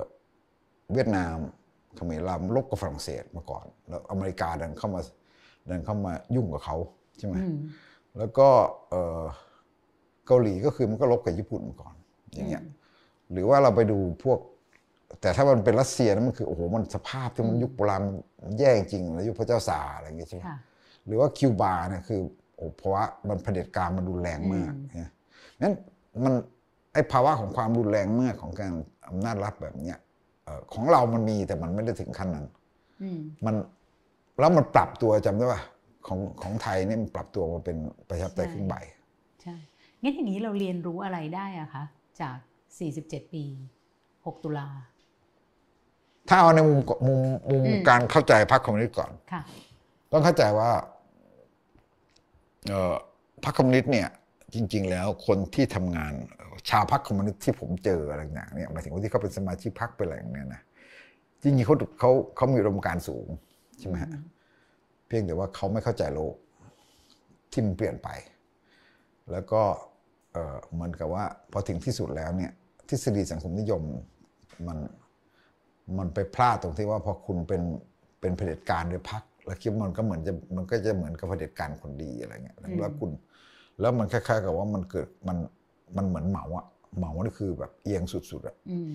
แบบคล้ายๆว่าสุดสุดขั้วเหมาก็นี่เลคืยอกคามลายวเป็นสุดลัทธิขั้วบูชาตัวบุคคลไปเลยอืมมันไม่ใช่บูชาตัวบุคคลอย่างเดียวสิ มันมันทฤษฎีเข้มแบบคล้ายๆกับว่าคุณต้องทำตามทฤษฎีคุณต้องเข้มข้นอืมถ้าคุณไม่เข้มข้นเนี่ย คุณอุดมการณ์ของแอร์คุณต้องผิดทำถูกทำลายอืมคุณผิดใช่ไหมอืมอันเนี้ยเป็นปัญหาอืมแล้วก็เอ่อเหมือนกับเหมาเนี่ยก็ เพื่อนที่ร่วมปฏิวัติมาด้วยกันก็ตายเพียบเลยใช่ไหมอย่างหลิวเซาฉีซึ่งเป็นใช่เอ่อผู้นำของเติ้งเสี่ยวผิงอย่างเปิงเตอะหวายอย่างไรคือไล่ชื่อมาเถอะอะคือเต็มไปหมดเลยที่ที่ที่ร่วมปฏิวัติด้วยกันมาอย่างเงี้ยใช่ไหมฮะเพราะฉะนั้นเนี่ยมันก็แสดงให้เห็นว่าจริง ๆ แล้วก็คือว่ามันมันไปสู่ความโน้มเอียงแบบนี้ แล้วก็เอ่อพลังการผลิตเนี่ยมันเป็นเรื่องสำคัญ ตรงที่ว่าทฤษฎีมาร์กบอกพลังการผลิตกับความสัมพันธ์การผลิต มันพอคล้ายๆ กับว่าคุณไปสร้างความสัมพันธ์ทางการผลิตแบบสังคมนิยมเนี่ยแล้วแล้วเร็ว ผมก็ไม่รู้มันเร็วไม่เร็ว แต่ผมก็ยังสงสัยมันทำได้ปะอืมอย่างเช่นเหมือนก็บอกว่าเอ่อคุณไปซื้อของในจีนยุคแก๊งสี่คนเขาอะอืมพวกสหายก็เข้าไปเขาเล่าให้ฟังบอกว่าเอ่อกำลังขายของอยู่ดีๆพอกดออดเที่ยงปุ๊บพนักงานทิ้งเราหายหมดเลยเพราะมันเป็นเหมือนรัฐวิสาหกิจอะอืมมัน ยิ่งกว่ารัฐวิสาหกิจไปอีกเออคือ คุณทำงานยังไง คุณก็ได้เงินเดือนแปดขั้นอืมเออขยันขันแข็งปีแรกได้ธงแดงอืมปีที่สองได้คติพจน์ปีที่สามกูไม่เอาแล้วอืมมันมันก็คือมันเศรษฐกิจมันถึงพังพินาศไงอืมตั้งเสียผิงถึงกลับมากระตุ้นทุนนิยมอืมอันนี้มันคือเราเวลาเรามองพวกนี้เราต้องเข้าใจเรื่องเออความสัมพันธ์ระหว่างไอ้ ผมเรียกว่าด้านมืดด้านสว่างของมนุษย์ใช่เราต้องมีทั้งมันต้องมีทั้งอุดมคติแล้วมันต้องมีด้านที่แบบมันต้องแบบคุณต้องเข้าใจต้องทำกิให้เลเขาสอยู่ได้กิให้เลสไปตอบสนองกิเลสบนี้การตอบสนองขเขกิเลสของมนุษย์อะไรอย่างเงี้ยใช่ไหมมันคือโลกสินิยมมันเป็นอย่างเงี้ย แต่ว่าเราก็จะบอกว่านี่คือแบบ คุณจะบอกว่าเออมันก็เป็นอย่างเงี้ย เรายังมองไม่ออกมันจะเปลี่ยนยังไงอะแต่ว่ามันคือมันคือการมันคือการ การอยู่ระหว่างสองอย่างเนี่ยมันก็ฝ่ายที่มีอุดมการณ์มันก็ต้องต่อสู้เพื่อความเป็นธรรมใช่ไหมฮะแล้วก็มันก็มีแต่อีกด้านหนึ่งมันก็เหมือนกับว่าไอ้ความมีกิเลสตัณหาต่างๆมันก็เป็นตัวที่ผลักดันให้มันแบบเกิดสิ่ง เกิดเศรษฐกิจอะไรต่างๆที่มันที่มันกระตุ้นขึ้นไปอย่างเงี้ยงั้นตอนพี่ออกมาอย่างที่พี่บอกก็บอบช้ำพอสมควร ล้มลุกคลุกคลานอยู่นานไหมอะนานสักกี่ปี แล้วอะไรที่ทำให้พอกลับมาแบบมีชีวิตอยู่ในสังคมทำข่าว ทำข่าวแสดงว่าทำข่าวนี่เป็นตัวกระตุ้สามนสามเลือดเลยในนะรายการสามเอ็ดสามสองใช่ไหเลยนะอืมเอ๊ะอืมน่าจะปีสามเอ็ดสามสองอืมเอ๊ะไม่ใช่สิ ก่อนกรสชไหม ก่อนเราสะทอนนิดเดียวเองอืมผมผมบอกว่าไอ้ตอนที่มันออกมาเนี่ยมันเหมือนกับมันเคว้งคว้างหมดนะเออผมแบ่งช่วงชีวิตสามช่วงเนี่ยเอ่อช่วงอยู่ธรรมศาสตร์อือหือ ช่วงอยู่ป่าจนถึงช่วงมีปัญหาแหละค่ะกับช่วงที่มาอยู่มาอยู่ในเมืองอือหือช่วงที่เฮิร์ตมากแล้วก็แบบว่ามันเหมือนชีวิตมันเคว้งคว้างไม่มีความหมายอะไม่รู้จะทำอะไร แล้วก็แบบว่าเออเราจะทำอะไรเรา มันเหมือนเป้าหมายในชีวิตมันหายหมดเลยใช่ไหมฮะคือโอ้มันเป็นอุดมการณ์ที่เราคิดว่าเราจะปฏิวัติประเทศไทย ผมก็บอกว่าเนี่ยเราเปรียบเทียบเนี่ยเราเหมือนกับวันหนึ่ง เรายืนอยู่บนยอดเขาแล้วเราเห็นดาวอยู่เนี่ยอื มมันใกล้เราอะอืมวันนี้เรากลับมาเดินอยู่ริมถนนในกรุงเทพมันเห็นแต่เสาไฟฟ้าอืมใช่ปะเออเออตอนนั้นมีหนังเรื่องอะไร The Moon in the Gutter บอกพระจันทร์ในท่อน้ำโซโครกผมบอกอืมคือแล้วแบบมันจมหมดเลยอะคิดถึงขั้นว่าตัวเองเป็นสิ่งชำรุดทางประวัติศาสตร์ไหมไม่ได้นิยามคำนี้แต่เหมือนมันแบบไม่ได้ไม่ได้คิดอะแต่ว่าคือมันเคว้งคว้างไม่มีความหมายไม่มีจุดหมายอะอ่าไม่มีอะไรเลยอะอืมแล้วมันเพื่ออะไรวะ อะไรอย่างเงี้ยเรียนก็ไม่จบอืมกลับมาเรียนก็ไม่จบ มาเรียนรามก็ไม่จบ เอ่อทำโรงพิมพ์ สมัยนั้นลงพิมพ์ฉับแกละค่ะอืมพิมพ์พวกหนังสือพ็อกเก็ตบุ๊กอะไรพวกเนี้ยอันเนี้ยก็พิมพ์หนังสือชาติกอบจิตติเรื่องเรื่องเรื่องเดชจันทรคีรีเป็นบรรณาธิการพวกนี้พิมพ์ มันก็มันพวกพวกรู้จักกันหมดไงแล้วก็อะไรเงี้ยก็ แต่ชาตินี่กับผมไม่ได้แบบใกล้ชิดนะแต่หมายว่าเพื่อนผมเพื่อนเขารู้จักอะไรเงี้ยแต่หมายถึงว่า อย่างเงี้ยเจ๋งอืมไม่มีกระจิกกระจายทำเท่าไหร่อะไรเงี้ยเออเสาร์อาทิตย์ก็ว่างๆก็ไปนั่งเล่นไพ่ดัมมี่กับพวกสหายเก่ากันเนี่ยอืมเล่นประเภทแบบตั้งแต่ทุ่มหนึ่งอะถึงทุ่มของอีกวันอะ อืมกินเหล้าสูบบุหรี่เอ้ยไม่แล้วเอาชีวิตกินกลับกามาแฟได้ยังไงสูบบุหรี่อะไรอย่างเงี้ยก็อยู่อย่างนั้นอะพนันบอลตั้งแต่สมัยใครอ่านหก็นังไม่สืเล่อนกันโป๊ด้านมืดของชีวิต ด้านมืดของชีวิต เอาเอาชีวิตกลับมาได้ยังไง มีคำถามตั้งหกคำถามนะพี่ว้าวคืออืม ทำนิตยสารธุรกิจที่ดินสองรอบ ไปหาเสียงให้สอสออืมสุชาเอาติไปตันเจริญ ไม่ไปเป็นอาสาสมัครเพราะประชาธิปัตย์ตอนนั้นอ่าพวกสายเก่าไปกันเต็มไปหมดรุ่นพี่ๆทั้งหลายอืมเขาไปกันเต็มอะไรยัแบงบไม่เนี้ยใช่ก็เขาก็ถามว่าใครจะไป ช่วยหาเสียงจังหวัดได้บ้างบอก ไปแปดริ้วไปหรือว่าพี่อ๋อยอืมข้ามไปอีกเขตสุชาติตันเจริญอะไรเออ แต่ก็อยู่อยู่สักปีก็ไม่ใช่เราอีกอะอะไรเงี้ยจนกระทั่งมากลับมาทำหนังสือธุรกิจที่ดินอีกรอบ แล้วก็ไปเอออยู่แนวหน้าทำหนังสือพิมพ์เฮ้ยตอนนี้มันเริ่มรู้สึกว่าโอเคละอืมชอบการทำหนังสือพิมพ์อะคือเหมือนแบบมันเหมือนแบบเราได้มีบทบาทอะไรบ้าง คือเราได้เปลี่ยนอะไรบ้าง ไม่รู้ว่าเราเปลี่ยนโลกได้เปล่าแต่เราอืมเรายังพอมีจุดที่เราพยายามได้บ้างใช่ไหมอืม แล้วชีวิตมันก็มาตั้งต้นคือด้านด้านครอบครัวได้มีแฟนแล้วก็เริ่ม แต่จริงๆผมมีลูกอายุเยอะมากเลยนะ ผมอายุสามเจ็ดอืมอะไรอย่างเงี้ยก็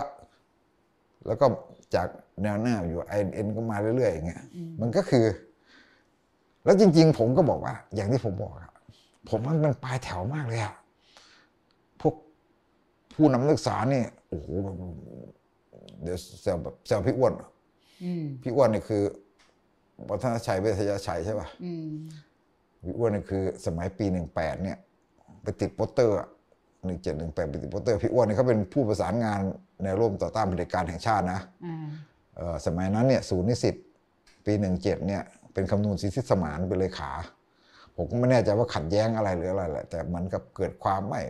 ไม่เอาอะไม่ขึ้นต่อไม่ไม่อืมไม่มีใครเอาศูนย์นิสิตอะ องค์กรต่างๆ ก็เลยไปร่วมกันจัดตั้งเป็นแนวร่วมต่อต้านเผด็จการแห่งชาติ ดูเหมือนจะมีพี่อ้วนเป็นผู้ประสานงานมีมีมีใครมีพี่พีรพลหรือเอกเกษมอะไรเงี้ยก็พี่อ้วนเนี่ยเขาจะขับมันมีรถเชฟโรเลตสีขาวในตำนาน หลายคนขับแหละอืมแต่พี่อ้วนเนี่ยขาประจำคนหนึ่งอะพาเราไปติดโปสเตอร์ตอนกลางคืนอะอะไรเงี้ยคือห่อโปสเตอร์ไปแล้วก็ตระเวนไปนะคือเรานี่ปลายแถวมากเลยนะจนกระทั่งเรามาทำหนังสือพิมพ์อะ เราก็จะเนื่องจากเราทำหนังสือพิมพ์แล้วช่วงหนึ่งผมทำสัมภาษณ์ของไทยโพสต์อืมใช่หน้า X-Cite แทบลอยด์อืมแล้วผมก็จะไปสัมภาษณ์อืมตั้งแต่นู่นอะภายแล้วไทยชนะอืมนะสัมภาษณ์พี่อ้วนที่มอสยังจำได้เลยอืมอะไรเงี้ยผมก็จะแบบเนี่ยคือจะตามมาก็สัมภาษณ์พวกปิจารันพวกอะไรต่างๆสัมภาษณ์ที่ยิ่งตอนขัดแย้งตอนอะไรต่างๆเนี่ยสัมภาษณ์เพียบเลย สัมภาษณ์เกียงอะไรเงี้ยคือผมไม่ได้รู้จักพวกนี้มาก่อนนะอืม ผมจะมาตอนสัมภาษณ์อะไรเงี้ยคือสัมภาษณ์แล้วก็นั่งคุยนั่งคุย แต่ว่ามันเหมือนแต่ว่า พอรู้ว่าคือคือคือรู้ว่าเราเป็นคนรุ่นนี้ใช่ไหมเป็นเป็นน้องเป็นอะไรต่างๆมันก็จะแบบคุยกันตรงไปตรงเออแค่แค่ก็ว่าเข้าใจกันอะไม่ใช่ตรงไปเขาจะรู้ว่าเราเข้าใจสิ่งที่พูดอะไรต่างๆเนี่ยมันก็มันก็จะถ่ายทอดอย่างเงี้ย ผมก็จะแบบอยู่ในวงแบบเนี้ย เนื่องจากว่าผมทำงานสื่อ มันไม่ใช่ว่าสมัยนู้นเนี่ย ผมเป็นอะไรคือ สมัยนู้นผมปลายแถวก็แต่ว่า สมัยนี้ก็ปลายแถวแต่เนื่องจากเราเป็นสื่อ แต่ความที่เป็นสื่อ เออ ฉะนั้นถือว่าช่วงนี้ เราจะเป็นตัวแทนหรือว่าช่งงของเป็นสื่อเนี่ยเราเป็นตัวแทนของพวกคนรุ่นเล็กตุลาคนที่มันน้อยคนเล็กคนน้อยอืมก็ทำให้ชีวิตพี่เรียกว่ามีทำอย่างที่อยากจะทำเออแล้วมันใช่ไหมจับพัดจับผูด้วยเออจะว่าจะพูดว่าจริง ๆ เราก็อยู่ไทยโพสต์ธรรมดาธรรมดาแหละแต่เราเออเขาไม่น่าไล่ออกเลยนะ ไม่ใช่ออก แล้วก็แต่รีบอีกอย่างดีเฟนเออมันมีขบวนการมาถึงไปพูดเรื่องไทยโพสต์แต่มาถึงว่าอ่าเราอดรนทนไม่ได้อะอืมกับรัฐประหารอะใช่อืไหมมเราไม่ได้ชอบทักษิณเลยเลยเลยแบบเราก็วิพากษ์วิจารณ์มาตลอดเฮ้ยอยู่อืมๆรับประหารว่ะคือเราเห็นตั้งแต่มเจ็ดอืมเราเห็นตั้งแต่ตอนสนธิอืมไอ้คุณสนธิไอ้ไปพูดที่สวนลุมอะไรค่ะปฏิญญาฟินแลนด์อะไรอย่างเออเรื่องเนี้ยเฮ้ยเราไม่เอาเรื่องพวกนี้ไม่เล่นนะอืม คุณจะไล่ทักษิณคุณไล่อีกแบบผมเล่นแบบนี้ไม่ได้นะอืมไม่เอาด้วยอะไรเงี้ยเนี่ยก็พี่เปียวสีเงินที่บอกตอนนั้นบอกว่าอะไรนะแกเขียน ผมยังจำแม่นเลย แปลงสถาบันเป็นอาวุธ แกด่าสนธิอะอืมแต่ไม่รู้ตอนหลังแกเป็นไงกลายตเป็อนนนี้แกจำไม่ได้แล้วว่าแกคืเคยเขียนอันแกนั้นคงไว้จำไม่ได้แล้วอะไรเงี้ยอืมคืออะไรเงี้ยก็เฮ้ยคนมันเป็นงั้นไว้ไปได้ไงหมดวะเนี่ย ผมก็เลยกลายเป็นเสียงข้างน้อยไงอืมพอเป็นเสียงข้างน้อยมันก็เลยแบบ เราก็เลยแบบ ย้ายมาย้ายมาเรื่อยๆแล้วเราก็เป็นเสียงข้างน้อยอีกทีหลังเลือกตั้งครั้งนี้ใช่แหมด้วยการที่พี่ออกจาก Voice แล้วก็แค่เป็นลาออกเองใช่ไหมไม่ได้เขารีทายนะ ก็ดีวันโอวันก็อบอุ้มไว้ แต่ประเด็นก็คือว่าจริง ๆ อะ หลักเนี่ยคือชวนมาคุยชั่วโมงหนึ่งเนี่ยอยากจะฟังท่อนนี้ว่า 47 ปี 6 ตุลาเราควรจะทำอะไร คือ ถึงตอนเนี้ยเดี๋ยวเดี๋ยวตอบคำนี้ก่อน อืมอืมอืมอะสักนิดนึง ที่คุณบอกว่าคนตุลาในปี49มันทำไมมันถึงเห็นต่าง แล้วเออปีหกทำไมมันเห็นต่าง อืมคือ อันนี้มันถกถกกันมานานนะค่ะ แต่มันมีมันมีอันหนึ่งก็คือว่า สรุปจากที่หลาย ๆ คนนะผมก็ไม่ได้สรุปเอง ก่อนก่อน 14 ตุลาการเข้ามาเป็น อยู่ในกระบวนการนักศึกษาเนี่ยของแต่ละเหมือนกับธีรยุทธ์เขาก็ค่อนข้างจะมาสายที่รณรงค์ต่อต้านสินค้าญี่ปุ่นอืมใช่ป่ะอะไรอย่างเงี้ยแล้วก็อาจารย์ชัยอนันต์สมุทรวณิชเนี่ยผมไปเจอหนังสือเก่าแกแกยังเขียนอยู่เลยว่าราชประชาสมาสัยอืมแกเป็นคนเสนอแนวทางราชประชาสมาสัยนะแล้วก็พอหลังเข้าป่า ผมว่ามันมีความจำเป็นที่ทุกคนมันต้องเข้าป่าเพราะมันถูกไล่ล่าอืมมันก็อยู่ถูกจับหมด มันไม่ได้ว่าเข้าป่าแล้วความคิดเหมือนกัน แล้วก็พอออกจากป่า ความล่มสลายของอุดมการณ์สังคมนิยมเนี่ย มันทำให้ทุกคนกระจัดกระจายนะอืมตอนแรกๆมันยังมีสังคมนิยมแนว ไม่เอาแนวจีนละโว้ยมีแนวนู้นแนวนี้โผล่มาแต่ก็ยังนะอยู่ใน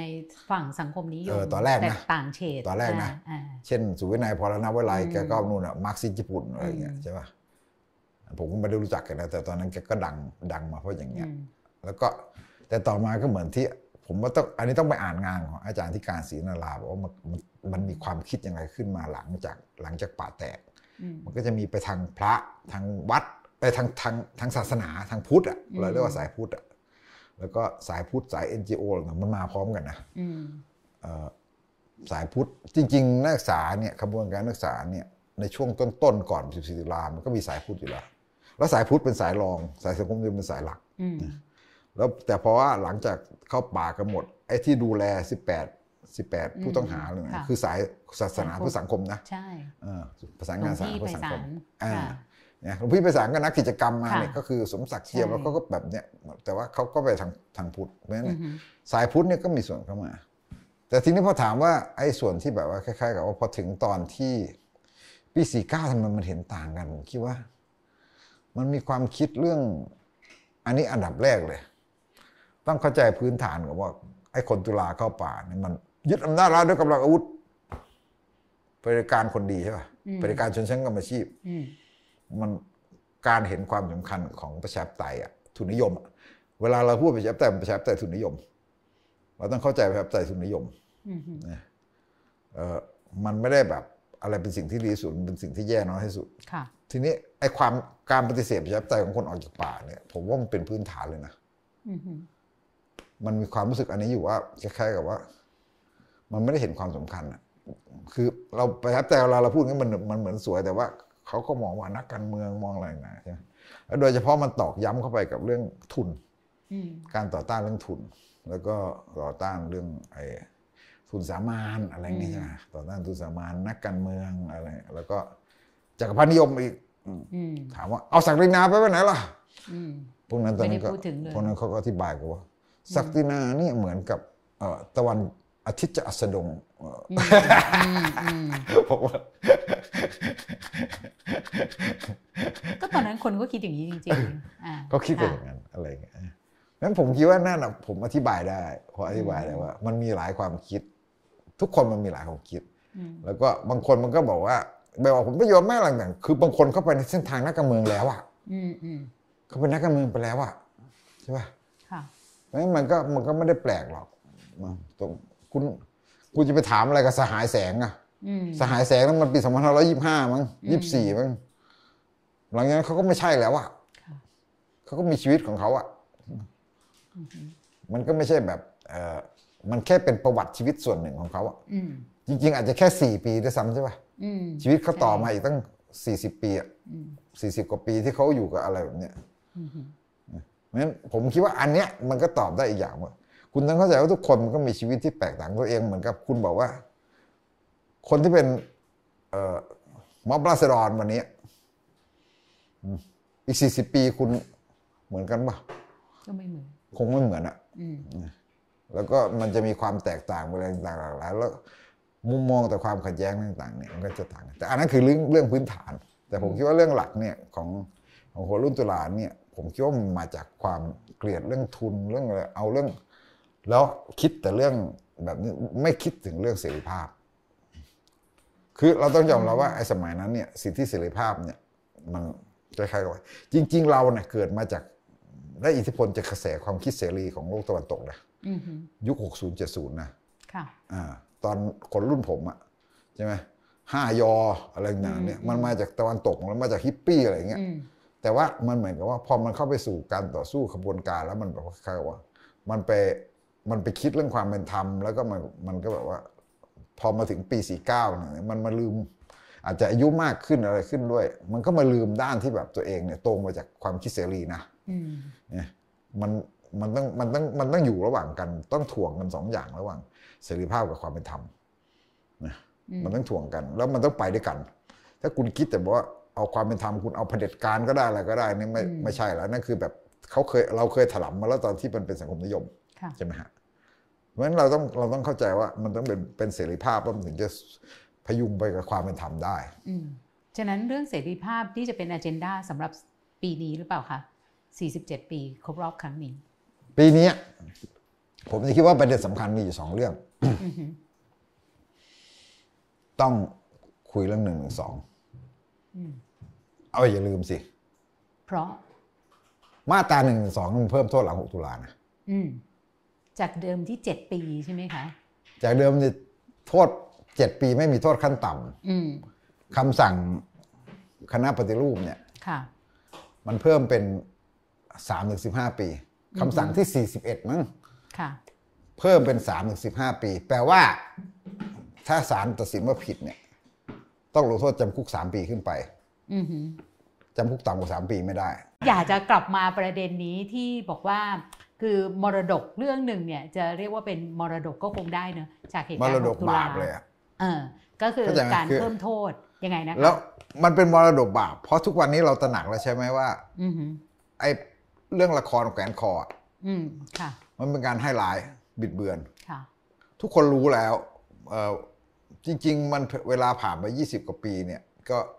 มันก็พิสูจน์แล้วแล้วก็ประจักษ์ชัดแล้วใช่ไหมว่ามีการโต้เถียงพิสูจน์ข้อเท็จจริงเรื่องนี้หมดแล้วอือหือว่ามันเป็นการบิดเบือนให้ร้ายใช่ไหมโดยสื่อดาวสยามในสมัยนั้นใช่ไหมฮะเฮ้ยเรารู้หมดแล้วนี่เพราะฉะนั้นแสดงว่าไอ้หนึ่งในสองที่เพิ่มโทษเนี่ยมันเพิ่มโทษขึ้นมาจากมูลฐานของการบิดเบือนให้ร้าย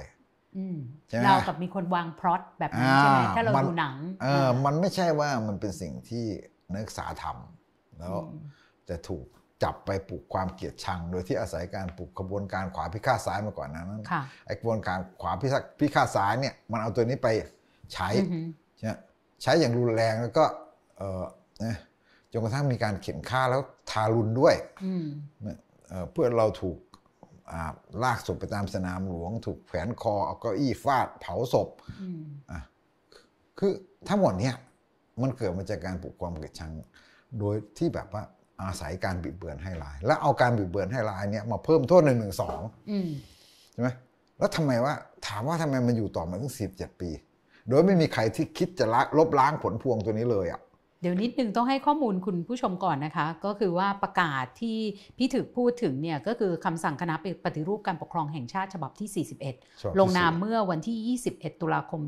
2519 นะคะ อันนี้ก็จะเพิ่มโทษ ความผิดเกี่ยวกับการหมิ่นประมาทหรือดูหมิ่นพระมหากษัตริย์ สมควรแก้ไขโทษให้สูงขึ้น ซึ่งเดิมเนี่ยเอ่อจะเป็น 7 ปีใช่ไหมคะไม่มีโทษขั้นต่ำแต่ว่าต่อมาเนี่ยก็กลายเป็น 3-15 ปีคือเอ่อ ศาลเนี่ยจะชี้ว่าโทษเนี่ยต่ำกว่าศาล3ปีไม่ได้ศาลเนี่ยตัดสินอืมลงโทษ 2 ปีไม่ได้ ไม่ได้ต้องตั้งแต่ 3 ปีจนถึง 15 ปีนะคะอันเนี้ยคือซึ่งอยู่จนถึงปัจจุบันซึ่งคำถามก็คือโอ้โหมันอยู่มาตั้งสิบ47เจ็ดปีปี แล้วขณะแล้วที่เป็นแค่คำสั่งคณะปฏิรูปด้วยนะแล้วพรบคอมมิวนิสต์นี่ยกเลิกไปแล้วนะอืมอืมฮึยกเลิกไปตั้งเมื่อไหร่นะสมัยคุณน่าจะสมัยคุณชวนประมาณช่วงใกล้ๆ40นะค่ะยกเลิกไป 20 กว่าปีนะพรบคอมมิวนิสต์ยกเลิกได้อะ แล้วช่วงนั้นก็จะเป็นช่วงที่คณะประกาศคณะปฏิรูปปฏิวัติอะไรช่วงนั้นอะลื้ออมกันเต็มไปหมดเลยนะคะอืมจำได้มีคณะกรรมการขึ้นมาเพราะฉะนั้นเนี่ยแต่ฉจบับรินี้งๆไม่แล้วโดเนี่ยนหนึ่งหนึ่งสองเนี่ยมันควรจะต้องหรือแก้ไขอืมแล้วก็ไม่ใช่กลับไปแค่ไม่เกิน 7 ปี มันต้องมาพิจารณาใหม่ในโลกยุคปัจจุบันอืมใช่ไหมฮะว่า คุณจะรักษาสถาบันกษัตริย์แบบไหน คุณไม่ได้รักษาสถาบันกษัตริย์ได้ด้วยความกลัวอืมหรือด้วยการที่แบบว่าเอ่อเอาผิดเอาโทษ แบบเนี้ยคือไม่มีอะมันที่ผ่านมาก็รักษาด้วยด้วยบารมีด้วยอะไรเงี้ยด้วยพระคุณใช่ไหมฮะอืมฮึหรือก็คือแบบเราควรจะวิวัฒนาการไปสู่ประเทศที่มันเป็นแบบอังกฤษแบบยุโรปได้แล้วใช่ไหมฮะก็เพราะฉะนั้นเนี่ยมันมันก็คือว่ามันควรที่จะต้องเรียกร้องนะสนับสนุนให้แก้ไขหนึ่งสองอืมฮึประเด็นที่สองในขณะเดียวกัน สิ่งที่มันเห็นชัดก็คือว่า หลัง 6 ตุลาแล้วที่ขบวนการนักศึกษาเข้าป่า เข้าไปหลายพันคนเนี่ยนะฮะเขตงานพระคุณขยายช่วงต้นขยายมากนะแล้วถามว่าเอาเข้าจริงแล้วเนี่ยทำไมรัฐรัฐในสมัยนั้นถึงเอาชนะพระคอมมิวนิสต์ได้อืมฮึนะเออเขาใช้หนึ่งหนึ่งสองเหรอไม่ใช่หกสิบเขาไม่ได้ใช้สองนะสามอืมเขาไม่ได้ใช้นะอืมกฎหมายที่ออกมาเนี่ยไม่ได้ใช้ค่ะไอ้เพิ่มโทษนั่นนะไม่ได้ใช้นะอืมฮึคือด้านหนึ่งเราพูดพูดว่าเอ่อพอคทพัง แต่อีกด้านหนึ่งเนี่ย ฝ่ายผู้ปกครองอะเขาปรับตัว เขาไม่ได้ใช้นะเขาไม่ได้ใช้เอ่อการลงโทษอะไรต่างๆแบบนี้เพราะว่าอยู่ได้ปีเดียวใช่ไหมรัฐบาลทานินสมัครอยู่ได้ปีเดียว เอ่อ พลเอกเกรียงศักดิ์เนี่ยต้องยกย่องพลเอกเกรียงศักดิ์อยู่ว่า เป็นคนที่ทำรับประหารซ้อนใช่ไหมแล้วก็แต่ใช้ชื่อสงัดชลอยอยู่นั่นแหละทำรับประหารซ้อนพลิก แล้วก็เนี่ยพลิกแบบกลับมาประกาศจะใช้รัฐธรรมนูญ ประกาศยกร่างรัฐธรรมนูญจะให้มีเลือกตั้ง แล้วก็นิรโทษกรรม ให้กับสิบแปดผู้ต้องหาที่ยังอยู่อืมพวกธงชัย พวกสุดธรรม พี่สุดธรรมพวกอะไรเนี่ยธงชัยอืมสมศักดิ์เนี่ยนะนิรโทษกรรมปล่อยตัว ใช่ไหมฮะแล้วก็เริ่มเริ่มเดินหน้าเข้ามาสู่การที่แบบว่าเอ่อให้มีการเลือกตั้ง แล้วก็สุดท้ายก็มาสู่ยุคเป็นเป็นหกสองสามหกหกสองสามที่ทั้งหมดนี่เราเรียกว่าประชาธิปไตยครึ่งใบอืมคือเขาชนะด้วยการเมืองนะเขาไม่ได้ชนะด้วยหนึ่งสองหรือด้วยกำลังทหารนะอืมเนี่ยฝ่ายทหารประชาธิปไตยพวกยุคชาวลิตยุคอะไรต่างๆเนี่ยเอ่อเขาก็พลเอกชาวลิตเนี่ยเขาก็รู้ว่า ด้านที่หนึ่งคุณเขารู้ว่าคุณปราบปรามพรรคคอมมิวนิสต์ยิ่งโตอืมนะที่ถ่ายที่ทำมาแบบถีบลงเขาเผาลงถังแดงในอดีตอืมอะไรต่างๆเนี่ยมันทำให้คนโกรธแค้นแล้วมันจับค่ะปืนเข้าป่าเนี่ยแล้วก็คือ เขาก็ตระหนักว่ามันต้องคืนประชาธิปไตยคืนอะไรต่างๆให้ประชาชนก็ในระดับหนึ่งที่เขาคุมได้อืมในระดับที่เขาคุมได้ เราจะเห็นว่าถึงปี 2516นะ500 2500ถึง2516 16ปีอะอืมมันมีช่วงเลือกตั้งสั้นๆสองปี มันคือเผด็จการเต็มใบหนึ่งหกถึงหนึ่งเก้ามันเป็นช่วงที่เขื่อนแตกประชาธิปไตยมันแบบคล้ายๆว่า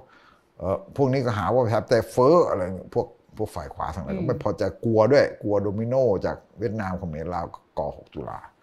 แล้วกลับไปสู่ไทยนินสมรัฐบาลไทยนินสมัครที่จะเป็นเป็นเผด็จการจะเป็นเผด็จการสุดๆเลยอืมจะอยู่ 12 ปีอือหือ แต่ปีเดียวอืมฝั่งเคียงศักดิ์ทำรัฐประหารใช่ไหมฮะโค่นโค่นรัฐบาลหอยเนี่ย แล้วก็ประกาศจะให้มีเลือกตั้ง เขียนรัฐธรรมนูญใหม่รัฐธรรมนูญสองห้าสองหนึ่งแล้วก็เอ่อนิรโทษกรรมให้นักศึกษาแล้วต่อมาก็สารต่อด้วยหกหกสองสามซึ่งอาศัยจังหวะที่พรรคคอมมิวนิสต์แตกภายในพอดี แล้วก็อาศัยจังหวะที่จีนเนี่ยมาช่วยเขมรแดง แล้วก็ รบกับเวียดนามแล้วเวียดนามก็ตัดแนวหลังอะไรเงี้ยใช่ไหมฮะอือหือคือทั้งหมดเนี่ยเขาชนะด้วยการเมืองนะอืมถ้าการถามต่อว่าแล้วปัจจุบันนี้เนี่ยกำลังจะอยู่ในภาวะแบบนั้นหรือเปล่าก็ให้แบบครึ่งใบไง และพยายามเอาชนะด้วยการเมือง ได้ไหมเออแก้ปัญหาปากท้องอะอ่าเหรอได้ไหมอ่าแก้ปัญหาปากท้องและเศรษฐกิจ คนเรามันต้องเดินหน้าด้วยท้อง ถ้าคุณจะทำอย่างนั้นจริงเนี่ย คุณต้องอืมกลับให้มันทำให้มันกลับไปสู่ระบบรัฐสภาอือหือหนึ่งก็คือเคลียร์เรื่องเก่าให้หมด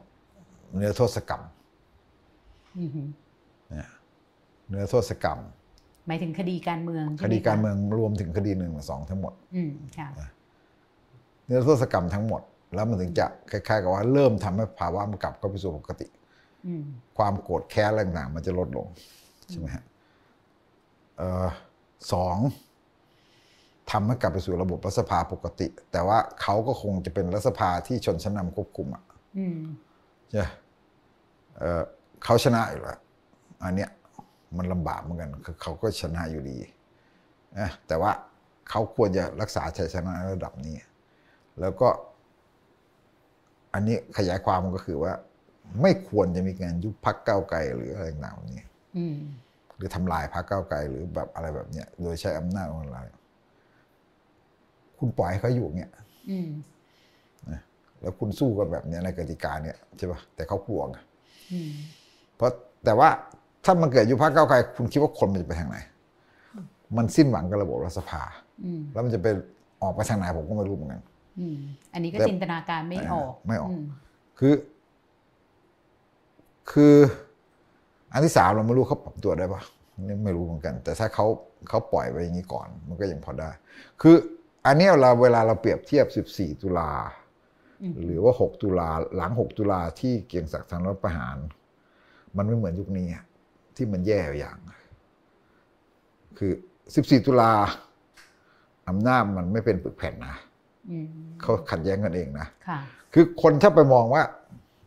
มันก็อุ้ยช่วย ถูกถูกฉกฉวยชนะ ผมสัมภาษณ์ชุด 14 ตุลาของของอืมมติชนมติชนเมื่อวานก็ทุกคนก็เห็นเหมือนกันนะคุณคุณจะให้นักศึกษาอายุสิบแปดสิบเก้ายี่สิบเนี่ย มันคิดอะไรมามากที่มันจะแบบเอ่อยึดอำนาจรัฐได้เลยเหรอมันเป็นเรื่องปกติอยู่แล้วแล้ว แล้วจริง ๆ แล้วก็คือว่า ถ้ามันไม่เกิดความแตกแยกระหว่างเขาอะอืมฝ่ายทหารฝ่ายหนึ่งฝ่ายนิยมกษัตริย์ฝ่ายกษัตริย์นิยมฝ่ายหนึ่งอืมอะไรอย่างเงี้ยนะแล้วก็พวกทหารที่ ไม่ได้โตอีกอะไรอย่างเงี้ยไม่พอใจนะมันมันเป็นอย่างนั้นอยู่แล้วมันถึงได้ไล่ไล่แบบถนอมประพาสออกไปอืมนะแล้วก็พอปี20มันก็เหมือนกัน ผมเข้าใจว่าปี20เนี่ยมันก็ยังมีความซับซ้อนของอำนาจอยู่อืมไม่ได้เบ็ดเสร็จ มันไม่มันมีความซับซ้อนของอำนาจอยู่นะคือเกียงเกียงศักดิ์เนี่ย ถ้ามองอีกทีเนี่ยแกแกได้ฉายาอะไรอะแบบ อินซีย์บังเขนอะค่ะ เขาเขาหาว่าแกเป็นพัวพันกับ CIA อะไรเงี้ยอืมอืมแต่ไอ้ที่ผมก็มานั่งคิดดูว่า อันนี้สันนิษฐานดูนะ ปี2519อะเออ2520อะ คือจิมมี่คาร์เตอร์อะชนะเลือกตั้ง ขึ้นมาเป็นประธานาธิบดีอเมริกา เดโมแครตนะค่ะจากที่รีพับลิกันอืมครองมามันเปลี่ยนนโยบายนะผมเข้าใจว่าเขาเปลี่ยนนโยบาย มันมันคงมีผลมาถึงเราอยู่ แต่ว่าผมไม่แน่ใจว่าไอ้ตอนที่มันเอ่อ คล้ายๆกับว่าล้มรัฐบาลหอยต่างๆเนี่ยมันมันมีอิทธิพลอะไรกันแค่ไหนแต่ว่าอืมอเมริกามันเปลี่ยนนโยบายทั้งโลกเหมือนกันนะอืมหลังจากแพ้สงครามเวียดนามแล้วพบว่าไอ้ไอ้ไอ้การไปสนับสนุนรัฐประหารประเทศต่างๆเนี่ยทำให้คุณแบบแย่นะอืมไปไปเพิ่มกำลังฝ่ายฝ่ายในสงครามเย็นเนี่ยอืมใช่ไหมแล้วถัดมามันถึงเป็นยุครีแกน แล้วรีแกนมาถึงก้าวเข้าไปสู่การไอ้กระตุ้นเศรษฐกิจแบบเศรษฐกิจเสรีนิยมใหม่ ซึ่งค่ะซึ่งสุดท้ายแล้วมันทำให้โซเวียตพังอืมอันนี้คือผมเข้าใจว่า มันก็มีหลายส่วนซับซ้อนในระหว่างอำนาจในปี 20 แต่ว่าที่พอมันมายุคทำแล้วนี้ พี่กำลังจะบอกว่าอำนาจมันสมบูรณ์ อืมมันสมบูค่อรนณ์ข้างมากกลมเกลียวด้วย ใช่ไหมมันสมบูรณ์มาก เออถึงแม้ว่า ใช้คำว่าสมบูรณ์เลยนะ เออ อืมอืมคือไม่ได้แยแสใครอืมไม่ต้องแยแสใครเลยอะไรอย่างเงี้ยอืมใช่ป่ะงั้นเนี่ยภาวะอย่างเงี้ยมันถึงภาวะยากได้คิดมันอาจจะยากไงยากมันยากมากแล้ว สมัยนั้นมันยังแบบพรรคคอมมิวนิสต์อยู่ในป่าใช่ป่ะอืมถ้าคุณทำไม่ดีพรรคคอมมิวนิสต์กำลังเติบโตอะไรเงี้ยอืมมันมีการต่อสู้ด้วยอาวุธใช่ป่ะอืมแต่มันนี้มันไม่มีอะใช่ไหมนะแล้วเพราะฉะนั้นเนี่ยมันก็เลยเป็นปัญหาว่า ผมคิดว่าเนี่ยอำนาจยุคปัจจุบัน แล้วมันอยู่ในโลกอำนาจนิยมที่มันค่อนข้างแบบ โลกมันคลั่งพอสมควร ใช่โลกมันก็เอนไปทางอำนาจนิยมอ่า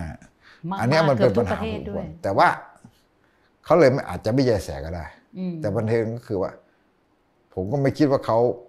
เอ่อสามารถจะประคองกันไปอย่างนี้ตลอดอืมมีคนถามผมว่ามีคนถามว่ารัฐบาลได้สี่ปีเปล่าผมบอกอืมมันก็คงสี่ปีแบบประยุทธ์ก็ได้มั้ง แต่ว่า ตอนเลือกตั้งหกสองคุณคิดว่ามันจะมีม็อบหกสามป่ะอืมคุณเคยคิดว่าคุณจะเห็นภาพอย่างนี้ป่ะอืมไม่เคยคาดฝันได้ป่ะอืมอืมผมก็ไม่เคยคาดคิดมาก่อนแหม พี่จบซะเกือบจะดาร์กเลย แต่เออไม่เป็นไร เดี๋ยวเราดูคำตอบก่อน ไงเดี๋ยวการจะลองถามให้มีความหวังมากขึ้นนะคะ ขอดูคำถามก่อน วันนี้ก็มีคำถาม เข้าใจว่ามี 6คำถาม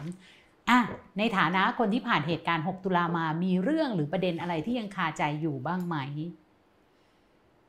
เอาประเด็นไหนมันกว้างมาก กว้างมาก มีตกค้างอะไรไหมอะคือเมื่อกี้ก็พูดข้อเท็จจริงมันใช่ไหมันว่ารู้กันหมดแล้วแก้112เราเนี่ยพูดเรื่องข้อเท็จจริงของอ่าตุลากันมาหลายปีแล้วค่ะอา จารย์ธงชัยทำอ่าเอ่อคณะกรรมการจัดงานเขาก็ทำอืมทั้งหมดเขาทำอืมมันค่อนข้างจะชัดเจนละเคลียแล้ร์วมันก็เรารู้ทำค่อย ๆ เป็นอาร์คีฟอ่าที่แบเราบรู้ว่าคนเรียนรู้ได้มากขึ้นด้วยนะเราทำเพื่อให้คนเรียนรู้อืมใช่ไหมฮะแล้วก็มันก็เออแล้วมันก็ดีใจอย่างคือคนรุ่นหลังมันอินด้วยมอาจจะเป็นเพราะคนรุ่นหลังเจอเดเจอแบบเดียวกันด้วยอืมเจอเจอไม่ใช่เจอเจอเจอสิ่งที่เป็นอ่าอะไรอะ อำนาจอำนาจเนี่ยใช่ไหมเพราะฉะนั้นเขาก็เขาก็อินเขาก็เรียนรู้หกตุลาเนี่ย ทุกปีเนี่ยไม่ค่อยจัดงานนะฮะไม่ไอ้พวกรุ่นหกตุลาตอนหลังๆไม่ได้จัดงานแล้วนะเป็นนักศึกษาจัดใช่แล้วบางคนก็บอกว่าที่ผ่านมาก็จะจัดแบบเหมือนงานเชงเม้งอะเอ่อก่อนหน้านั้นมันเหมือนเชียงใหม่อ่าแต่เดี๋ยวนี้ไม่ใช่แล้ว เดี๋ยวนี้โหวงคุยเรื่องแต่ละเรื่องธีมที่ออกมาน่าสนใจมากนะคะ ก็แสดงว่าสามารถตอบได้ไหมว่า ไม่มีเรื่องอะไรที่คาใจ ถึงขนาดนั้นไหมก็คือ มันไม่ได้มันจะบอกไม่คาใจก็ไม่ได้ แต่เราก็รู้ว่าเราทวงความยุติธรรมมันต้องทวงไปอีกนานแต่ว่า มันอาจจะอะไรเงี้ยแต่ขอให้มันแบบการทวงความยุติธรรมหรือว่าอะไรเนี้ยมันฝังอยู่อืมมันปักอยู่ในประวัติศาสตร์ คือมันค่ะมันค่อนข้างจะเห็นชัดเจนแล้วว่าเออเราคาใจแต่ว่าไอ้ไอ้ไอ้ไอ้เรื่องการทวงความยุติธรรมของคนตุลาเนี่ย ของคนหกตุลาเนี่ย มันปักอยู่แล้วในประวัติศาสตร์แม้แต่เราตายไปอืมอืมมันก็จะปักอยู่แล้วมันเป็นเรื่องที่นะฮะ มันเป็นเรื่องที่อำนาจชนชั้นนำเองเนี่ยก็จะถูกแทงด้วยเรื่องนี้ต่อไป ค่ะค่ะคำถามต่อไปค่ะ มองว่าเราจะเยียวยาชำระบาดแผล 6 ตุลาได้อย่างไรจะเอาเข้าสารระหว่างประเทศ ICC ได้หรือไม่ ถ้าทำไม่ได้จะทำอะไรอย่างไรต่อไปได้บ้างคะเออผมไม่เห็นคิดไกลขนาดนั้นเลย ไม่ได้คิดไกลขนาดนั้น แค่อยากจะปักธงแบบเนี้ยให้มันเอ่อปักอยู่ในที่หลังเยียวยาและผู้ส่งชำระบาดแผลเนี่ยคือผมคิดว่าอืม ทคือมันมีคนเสียชีวิตทำกับคนรุ่นใหม่อ๋อให้อย่าทำกับคนรุ่นใหม่ใช่ไหมเอ่อให้มันให้มันส่งผลอะไรกับ ผมว่าเราต้องการชำระประวัติศาสตร์แค่เนี้ยคือรู้แล้วชำระประวัติศาสตร์ให้มันชัดเจน มันมีฉบับ ฉบับเต็มฉบับที่พูดไม่ได้อะไรต่างๆมันก็จะมีคนคนเอ่อโลกปัจจุบันน่ะมันปิดไม่ได้อืมนะมันมันมีอยู่แล้วนะเอ่อเพราะฉะนั้นเนี่ยมันมีฉบับนี้อยู่แล้วฉบับเอ่อที่เคลียร์แล้วฉบับที่ อาจจะเขียนมาจากนอกประเทศอะไรต่างๆมันก็มีทั้งหมดความยุติธรรมความอายุธรรมที่มันเกิดขึ้นความโหดร้ายเป็นยังไง มันมันตีแผ่หมดละ แล้วก็ไอการที่แบบว่าเราจะไปขึ้นศาลหรืออะไรต่างๆเนี่ยเราคงแบบคล้ายๆกับว่า มันคงยากแหละ แต่ว่าขอให้มันตัวนี้มันปักอยู่ แล้วก็อีกอย่างคือขอให้มัน คล้ายๆกับว่า เป็นสายทานต่อ เออหมายถึงว่า ขอให้เอาตัวนี้มาปกป้องคนรุ่นใหม่อืมไม่ใช่สารมันก็จะบอกว่า เหมือนกับแบบเราต้องเอาตัวเนี้ยมาพูดเรื่องการแก้หนึ่งสองเรื่องการโทษกรรมเรื่องต่างๆนะครับบอกคนรุ่นใหม่อืมค่ะแล้วมันก็จะสารต่อต่อไปอืมค่ะค่ะเชิญเลยค่ะเชิญต่อ ปีนี้ถ้าเทียบกับช่วงอายุคนคือล่วงเข้าวัยกลางคนแล้ว มองว่ารัฐไทยมีวิธีรับมือกับโศกนาโศกนาฏกรรมในประเทศอย่างไร เปลี่ยนไปหรือไม่จากเมื่อ 47 ปีก่อนหน้านี้ โอ้นี่ทำเป็ด้านหนึ่งสีมันไม่ได้ๆเปลี่ยนเลยนะ มันก็ไม่ได้เปลี่ยนนะด้านหนึ่งไม่ได้เปลี่ยนเทียบในการได้ปลูกเลยความเกลียดชังแล้วมันปลูกใหม่ด้วยอืมอืมใช่ไหมเหมือนกับ ถ้าเราพูดว่าการปลูกความเกลียดชังคนเสื้อแดงปีห้าสามอะอืมมันแทบไม่ต่างกันเลยนะผังหลุมเจ้าอะไรงั้นอะอืมใช่ไหมการวางพลอตก่อนลงเออมืออะไรอย่างนี้ใช่ไหมคะการปลูกความเกลียดชังแล้วมันแล้วมันเนียนกว่าด้วย มันใช้สื่อใช้กับเอ่อการปิดสื่อใช่ไหมสอชอืมปิดกั้นสื่อแล้วก็ เอาตัวเองเนี่ยแค่ๆว่ากระจายข่าวอะอ่าสร้างกระแสนำในสื่ออะชิงพื้นที่สื่อทั้งหลายเนี่ยเอาพื้นที่สื่อมารับใช้ตัวเองในการอืมในการให้ข่าวในการประเภทแบบคุณแบบเหมันบอกไอ้เนี่ยคนเสื้อแดงถอยแล้วแบบคนเสื้อแดงหมดปิดกั้นถนนแล้วก็คนเดือดร้อนอันเนี้ยอะไรรวมแบบถึเนี้งยการจัดการหลังโศกนาฏกรรมแล้วเออด้วยไหมคะใช่ก็คิดว่าเหมือน ใช่เนี่ยค่ะเอ่อเหมือนกับ ตอนที่ แต่ถ้าเทียบกับตอนม็อบรัษฎรเนี่ยมันค่ะหมายถึงว่าเขาชิงพื้นที่สื่อได้น้อยกว่าอืมหือแต่ว่าพอหมายถึงว่าพอพอมันพอมันผ่านไปผ่านไป เขาก็สามารถที่จะช่วงชิงพื้นที่สื่อได้ คืนมาเหมือนกัน เพราะว่าโลกออนไลน์มันโลกออนไลน์มันอยู่กับม็อบรัษฎรโลกออนไลน์มันอยู่กับคนรุ่นใหม่ แต่ว่าเขาก็สามารถที่จะแบบว่ามันมีวิธีแยกสลายมีอะไรต่างๆอย่างเงี้ยฮะมันก็จะมีลักษณะนี้ แต่ละถึงการตอนนี้ก็รู้ทันของคู่คนในสังคมล่ะคะ ผมก็แบบว่า เออการรู้ทันของผู้คนในสังคม พี่ถือคิดว่ารู้สึกคนรู้ทันมากขึ้นเร็วขึ้นไหม มากขึ้นเร็วขึ้น แต่ว่า บางด้านเราก็ตกใจนะอย่างเช่น เฮ้ย คนที่เคยโพสต์ด่ารับประหารกับเราเคยเชียร์ม็อบคนรุ่นใหม่กับเราทุกวันนี้ เอากลายเป็นแบกเพื่อไทยไปแล้วเหรออืมอ่าก็เขาห่วงเศรษฐกิจไงไม่ไม่ไม่ไม่คุณผมไม่ไม่ปฏิเสธการถกเถียงกันด้วยเหตุผลนะอืมแต่หมายถึงว่า ไอ้ไอ้ความฝังฝังใจแบบเนี้ยอ่าฝังหัวแบบเนี้ย มันเหมือนกับคนที่เชียร์ประชาธิปัตย์หรือคนที่เราเรียกว่าสลิมเมื่อก่อน มันออกมาคล้ายกันอะแต่ถ้าคุณถกเถียงได้ ผมว่ามันถกเถียงกันได้ไงอืมว่าอันนี้ถูกไม่ถูกอะไรต่างๆเนี่ย แต่ถ้ามันมีลักษณะของการที่แบบว่าคือเอ่อหลับหูหลับตาไปเลยเนี่ย ผมก็ไม่รู้ว่าต่อไปมันจะมีด้อมส้มแบบนี้ป่ะอืมผมไม่ได้ปฏิเสธนะอืมมันมีป่ะถ้าถ้ามันมีเนี่ยไม่ได้นะคือแบบ มันมันแบบมันแสดงว่าสังคมมันยังมีส่วนที่ไม่เปลี่ยนอยู่นะอืม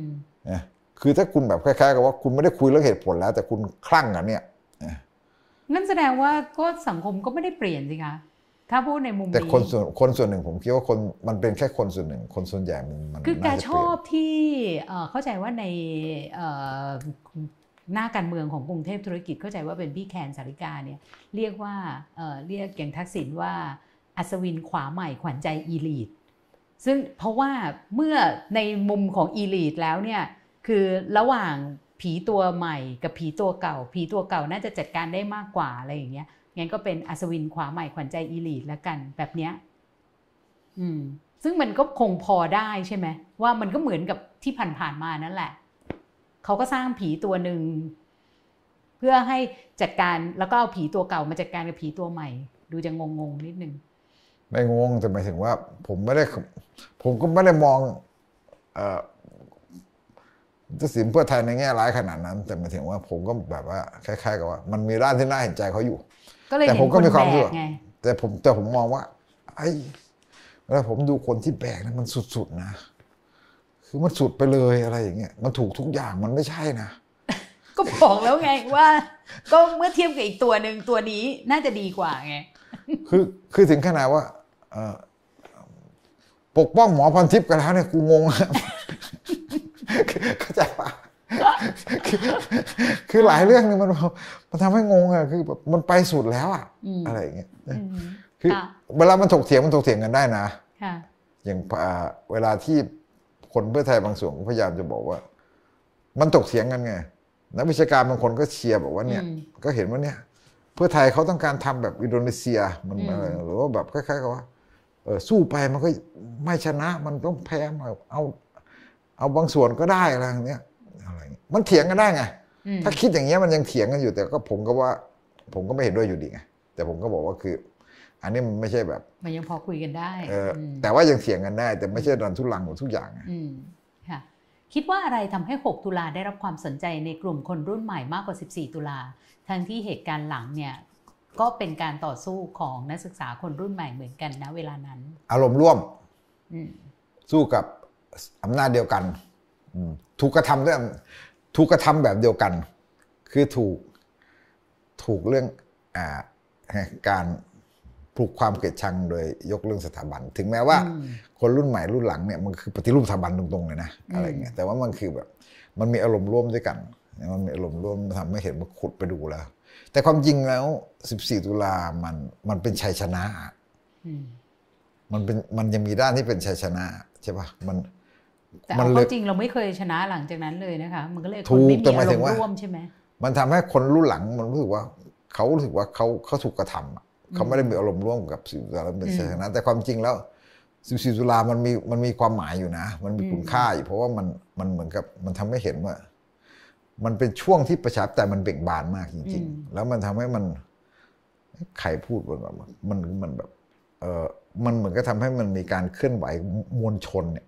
เราไม่เคยมีการเคลื่อนไหวมวลชนจริง ๆ ที่มันเป็นขนาดใหญ่มาค่ะมาก่อนเลยนะค่ะหลัง 2475เนี่ยมันก็ยังเล็กอือหือมันมันมันยังเป็นแบบคล้ายๆว่ามันเป็น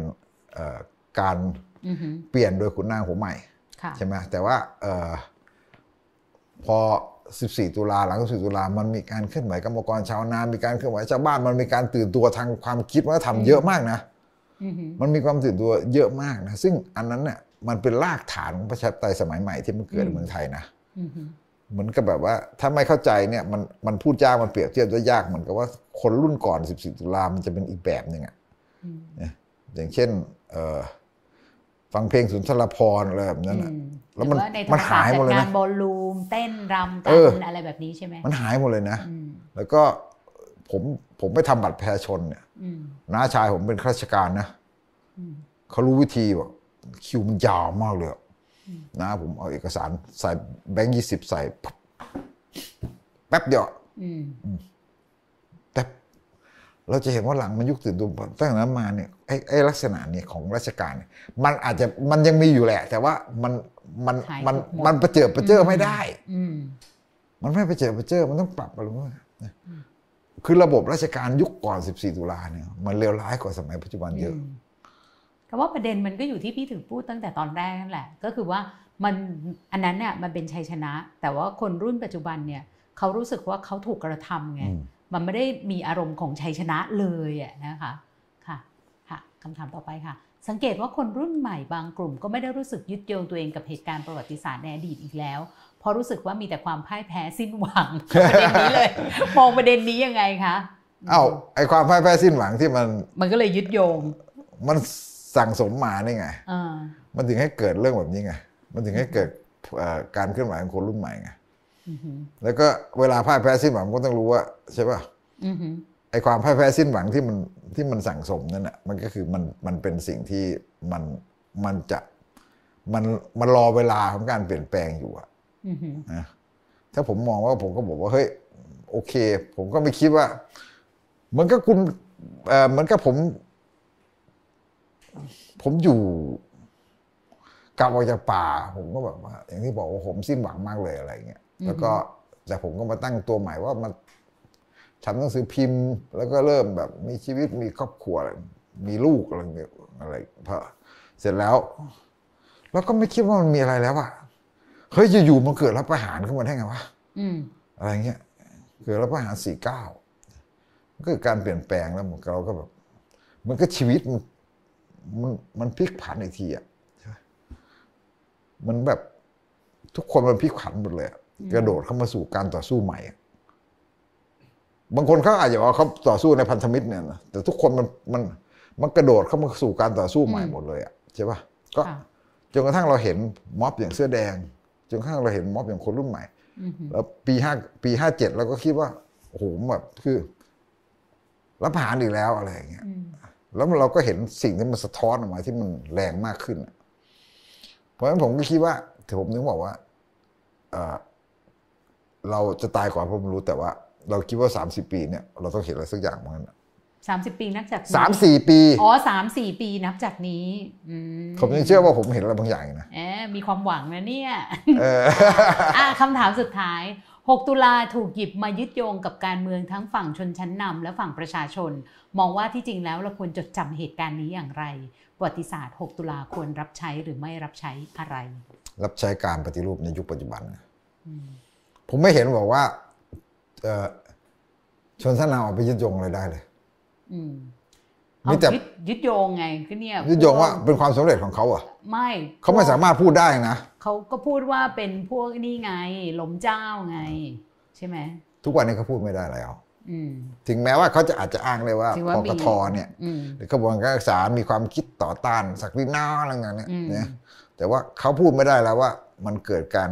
เอ่อไอการแบบทำละครแขวนคอเขาพูดไม่ได้แล้ว มันข้อเท็จจริงมันชัดเจนหมด อืมข้อเท็จจริงมันชัดเจนหมดว่ามันเป็นการบิดเบือนแล้วให้ร้ายอืมแล้วก็ปลุกความเกลียดชังเพื่อฆ่าอืมเนี่ยเพราะฉะนั้นเนี่ยเขาอ้าง6ตุลาไม่ได้แล้วอืมมันกลายเป็นประวัติศาสตร์อัปยศของชนชั้นนำนะอืมนะส่วนที่บอกว่าพกทอืมผมคิดว่าจริง ๆพกทเนี่ย ชนกับสถาบันกษัตริย์น้อยมากนะอืมถึงแม้ว่าเราจะไปพูดว่าในแง่ของ ในแง่ของทฤษฎีแล้วคือพกทมันก็คือแบบหมดอะใช่ป่ะสักดินาจักรพรรดินิยมต่าง ๆ เนี่ย แต่ว่าอืมก็ชนน้อยนะแล้วโดยเฉพาะกระบวนการรักษาเนี่ยพูดจริงอะกระบวนการรักษามันแทบไม่มีมันอาจจะมีความคิดแอนตี้กันอยู่อะไรอยู่ แต่ว่าค่ะมันแทบจะไม่มีเอ่อกิจกรรมที่มันไปปะทะเลยนะอืมเพราะกิจกรรมหลักมันก็จะเป็นเรื่องไล่ฐานทัพ อืมอะไรเงี้ยไล่รัฐบาลเรื่องเอ่อด่ารัฐบาลเรื่องราคาสินค้าเรื่องอะไรต่างๆเนี่ยใช่ไหมเอ่อเรื่องการเรียกร้องเรื่องกรรมกรชาวนากรรมกรประท้วงชาวนาประท้วงอะไรต่างๆเนี่ยอืมกิจกรรมหลักมันเป็นเรื่องพวกนี้นะอืมจริงๆเอ่อถ้าเราพูดจริง ๆ ขบวนการศึกษากับสถาบันกษัตริย์ในช่วงหลังหนึ่งหนึ่งหนึ่งหกอะค่อนข้างจะเอ่ออย่างที่บอกเหมือนจะลาดประชาสมาสายอยู่ช่วงหนึ่งด้วยซ้ำอะค่ะใช่ปะมันไม่ได้แบบชนกันตรงๆอะไรขนาดนั้นนะอืมค่ะคำถามสุดท้ายนี้คำถามของกายเอง คือในฐานะที่พี่ถึกก็ผ่านช่วงเวลาที่แบบมีความหวังแบบคนหนุ่มสาวเนอะแล้วก็มีช่วงชีวิตที่สะบักสะบอม เคยที่แบบเหมือนกับสูญเสียความมั่นใจ สูญเสียความหวังในชีวิตไป พี่ถึกเราก็กลับมามีชีวิตอะปกติอีกครั้งหนึ่ง พี่ถึกอยากจะบอกอะไรกับคนที่เขารู้สึกว่าทดท้อกับไอ้การที่สังคมไทย คนรุ่นใหม่ มันพ่ายแพ้อยู่ตลอดเวลา หลายคนเล่นว่าหนีไปต่างประเทศไปย้ายไปอยู่ต่างประเทศดีกว่าอะไรแบบเนี้ยพี่ถึกมีอะไรอยากจะพูดกับคนที่ยังอยากจะมีความหวังในประเทศนี้ไหมคะย้ายไปอยู่ต่างประเทศดีกว่า ฮะก็จริงอะเอาไปได้ผมไม่ได้ว่าอะไรพวกนี้อะอืมอะโอเคหนีออกอะอะถ้าคนที่ไปมีปัญญาไป อะสนับสนุนให้ไปเออนะอะโอเคอะแล้วแล้วที่เหลือ ที่เหลือล่ะ อืมปรับชีวิตให้มันอยู่กับความเป็นจริง แล้วก็ เอ่อตั้งความหวังสู่กันและสู่ระยะยาวได้ ก็เป็นเรื่องดี แต่แต่ขณะเดียวกันก็มีความหวังคล้ายๆ กับว่า ผมยังรู้สึกว่า ทำไมผมชีวิตผมกลับมาตอนปีสี่เก้าผมก็งงอืมใช่ปะอืมผมเคยคิดว่าไอ้เรื่องแบบนี้มันจบไปแล้วอะไม่ได้ใส่ไม่ได้ใส่ใจเลยด้วยซ้ำไปอะแต่ว่าเราเราสนใจการเมืองเราก็พยายามทำข่าวการเมือง เราเราก็มาสู่การแบบเราถึงบอกว่าเอ่อเราทำข่าวการเมืองเราเราถึงคิดว่าชีวิตเรามีชีวิตชีวาขึ้นมาอีกทีใช่ปะแต่ว่า เราก็ไม่ได้คิดว่ามันจะเกิดอะไรแบบเนี้ยเราไม่เห็นพอปีสี่เก้าพอปีห้าสามใช่ปะ เราเห็นเราเห็นการเติบโตของของของการเคลื่อนไหวอะไรแบบเนี้ยใช่ปะเราเห็นเราเห็นแบบตอนเลือกตั้งห้าสี่พรรคเพื่อไทยชนะเราเห็นเลือกตั้งหกหกเนี่ยอืมพรรคเก้าวไกลมาขนาดนี้อย่างที่เราช็อกอืมเราเห็นม็อบเอ่อเราเห็นอะไรธรรมศาสตร์แนวร่วมธรรมศาสตร์วันที่สิบสิงหาอะไรเงี้ยอืมเราช็อกอะไรเงี้ยเราคิดว่าเฮ้ยมันมันมีวันที่เราจะเห็นเรื่องพวกนี้เสมอใช่ไหมฮะแล้วเราก็คิดว่ามันเอ่อ มันเป็นอะไรอะโลกมันต้องเปลี่ยนแปลงอะแล้วก็คล้ายๆกับว่าคนมันจะไม่มันจะไม่ทนอยู่ตลอดไปอย่างเงี้ยอืมแต่ว่าโอเค ยุคปัจจุบันมันจะแตกต่างจากยุคผม แล้วมันก็จะมีอะไรที่มันแบบเหนือความคาดหมายอยู่บ้างนะแล้วคุณสู้กับอำนาจที่ผมบอกแล้วอำนาจมันสมบูรณ์อะอืมมันเกือบจะสมบูรณ์หมดอะแต่ว่าแต่ว่าอำนาจสมบูรณ์แบบเนี้ย เวลาที่มันมันไปเนี่ยมันน่าคิดมันไปยังไงอื มมันน่างั้นคิดเหมือนกันว่าไปยังไงแล้วแล้วมันจะเกิดอะไรขึ้นอะงั้น last thought ค่ะพพี่ถึกอยากจะบอกอะไรบรรดาอีลีทไหมคะ เออ เตรียมตัวแล้วกัน ไม่มันต้องเตรียมปรับตัวใช่ไหมมันต้องมันต้องมันต้องไปสู่การปรับตัว ถ้าไม่ไปสู่การปรับตัวแล้วเนี่ยนะมันมันก็พังคลืนทีเดียวไงอืมเขาต้องปรับตัว ก็ก็อย่างที่เราบอกอะหลังหกตุลาเขาก็ปรับตัว อืม แล้วก็จริงๆหลังหกตุลาไปเรื่อยๆ แล้วมันก็คือแบบมันกลายเป็นช่วงเวลาโอ้โหแบบ คุณดูยุคเปรมเนี่ย คือกำเนิดสลิมส่วนหนึ่งเลยนะอืมประทับใจครึ่งใบอะผมเห็นกบปปสเขาเคยโพสต์กันแบบเนี่ยช่วงเวลาสุขสันต์อะไร คือเขาว่าช่วงเวลาแห่งความหวังแบบครอบครัวแบบ พ่อแม่ได้เราได้สร้างฐานะในยุคพลเอกยุคแบบแปดปีของพลเอกเปรมหนึ่งอย่างเนี่ยใช่ไหม ในมุมในมุมหนึ่งเนี่ยเหมือนกับเราบอกว่าเออตอนเราเห็นยุคเปรมมันก็แบบว่าคล้ายๆกับว่า เรามองในมุมเราก็บอกว่าโอเค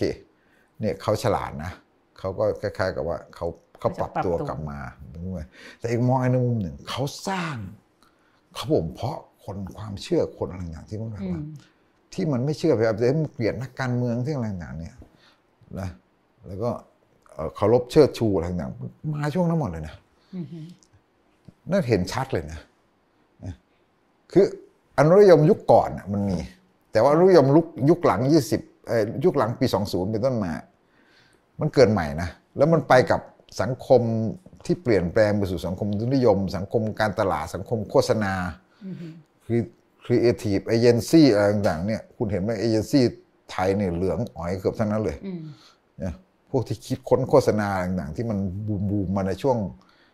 ช่วงนิเทศศาสตร์ช่วงสื่อสารมวลชนบูมยุค30 20อะไรอย่างเนี่ยเฮ้ยมันเหลืองหมดเลยอะอืมเขาสร้างมาได้ขนาดนั้นนะนั่นคือการที่เขาเขาเก่งอะเขาปรับตัวได้เก่งมากเลยอะ